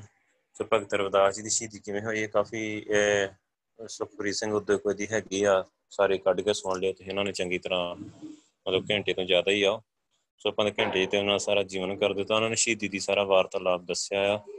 ਸੋ ਕਾਫੀ ਕੁਝ YouTube ਤੋਂ ਮਿਲ ਜਾਂਦਾ ਆ। ਸੋ ਉੱਥੇ ਤੁਹਾਨੂੰ ਪਤਾ ਲੱਗ ਜੂਗਾ ਬ੍ਰਾਹਮਣ ਕਿਵੇਂ ਹੱਥ ਧੋ ਕੇ ਪਿੱਛੇ ਪੈ ਗਿਆ ਉਹਨਾਂ ਦੇ ਤੇ ਉਹਨਾਂ ਦੀ ਸ਼ਹੀਦੀ ਕਰਵਾ ਕੇ ਛੱਡੀ। ਸੋ ਬੜੀ ਬੇਰਹਿਮੀ ਦੇ ਨਾਲ ਮਤਲਬ ਤਸੀਹ ਦੇ ਕੇ ਸ਼ਹੀਦੀ ਕੀਤੀ ਗਈ ਉਹਨਾਂ ਦੀ ਇੱਥੇ ਚਤੌੜ ਦੇ ਕਿਲੇ ਦੇ ਵਿੱਚ। ਸੋ ਚਤੌੜ ਹੀ ਸ਼ਾਇਦ ਇੱਥੇ ਹੀ ਰਾਜਸਥਾਨ 'ਚ। ਸੋ ਉਹ ਫਿਰ ਤੁਸੀਂ ਉੱਥੋਂ ਦੇਖ ਸਕਦੇ ਹੋ ਵਾਹਿਗੁਰੂ ਵਾਹਿਗੁਰੂ ਜੀ ਕਾ ਖਾਲਸਾ, ਵਾਹਿਗੁਰੂ ਜੀ ਕੀ ਫਤਿਹ। ਸੋ ਹੁਣ ਕਿਸੇ ਦਾ ਸਵਾਲ ਹੈਗਾ ਅੱਜ ਦੀ ਕਲਾਸ ਨੂੰ ਲੈ ਕੇ ਤੇ ਵਾਹਿਗੁਰੂ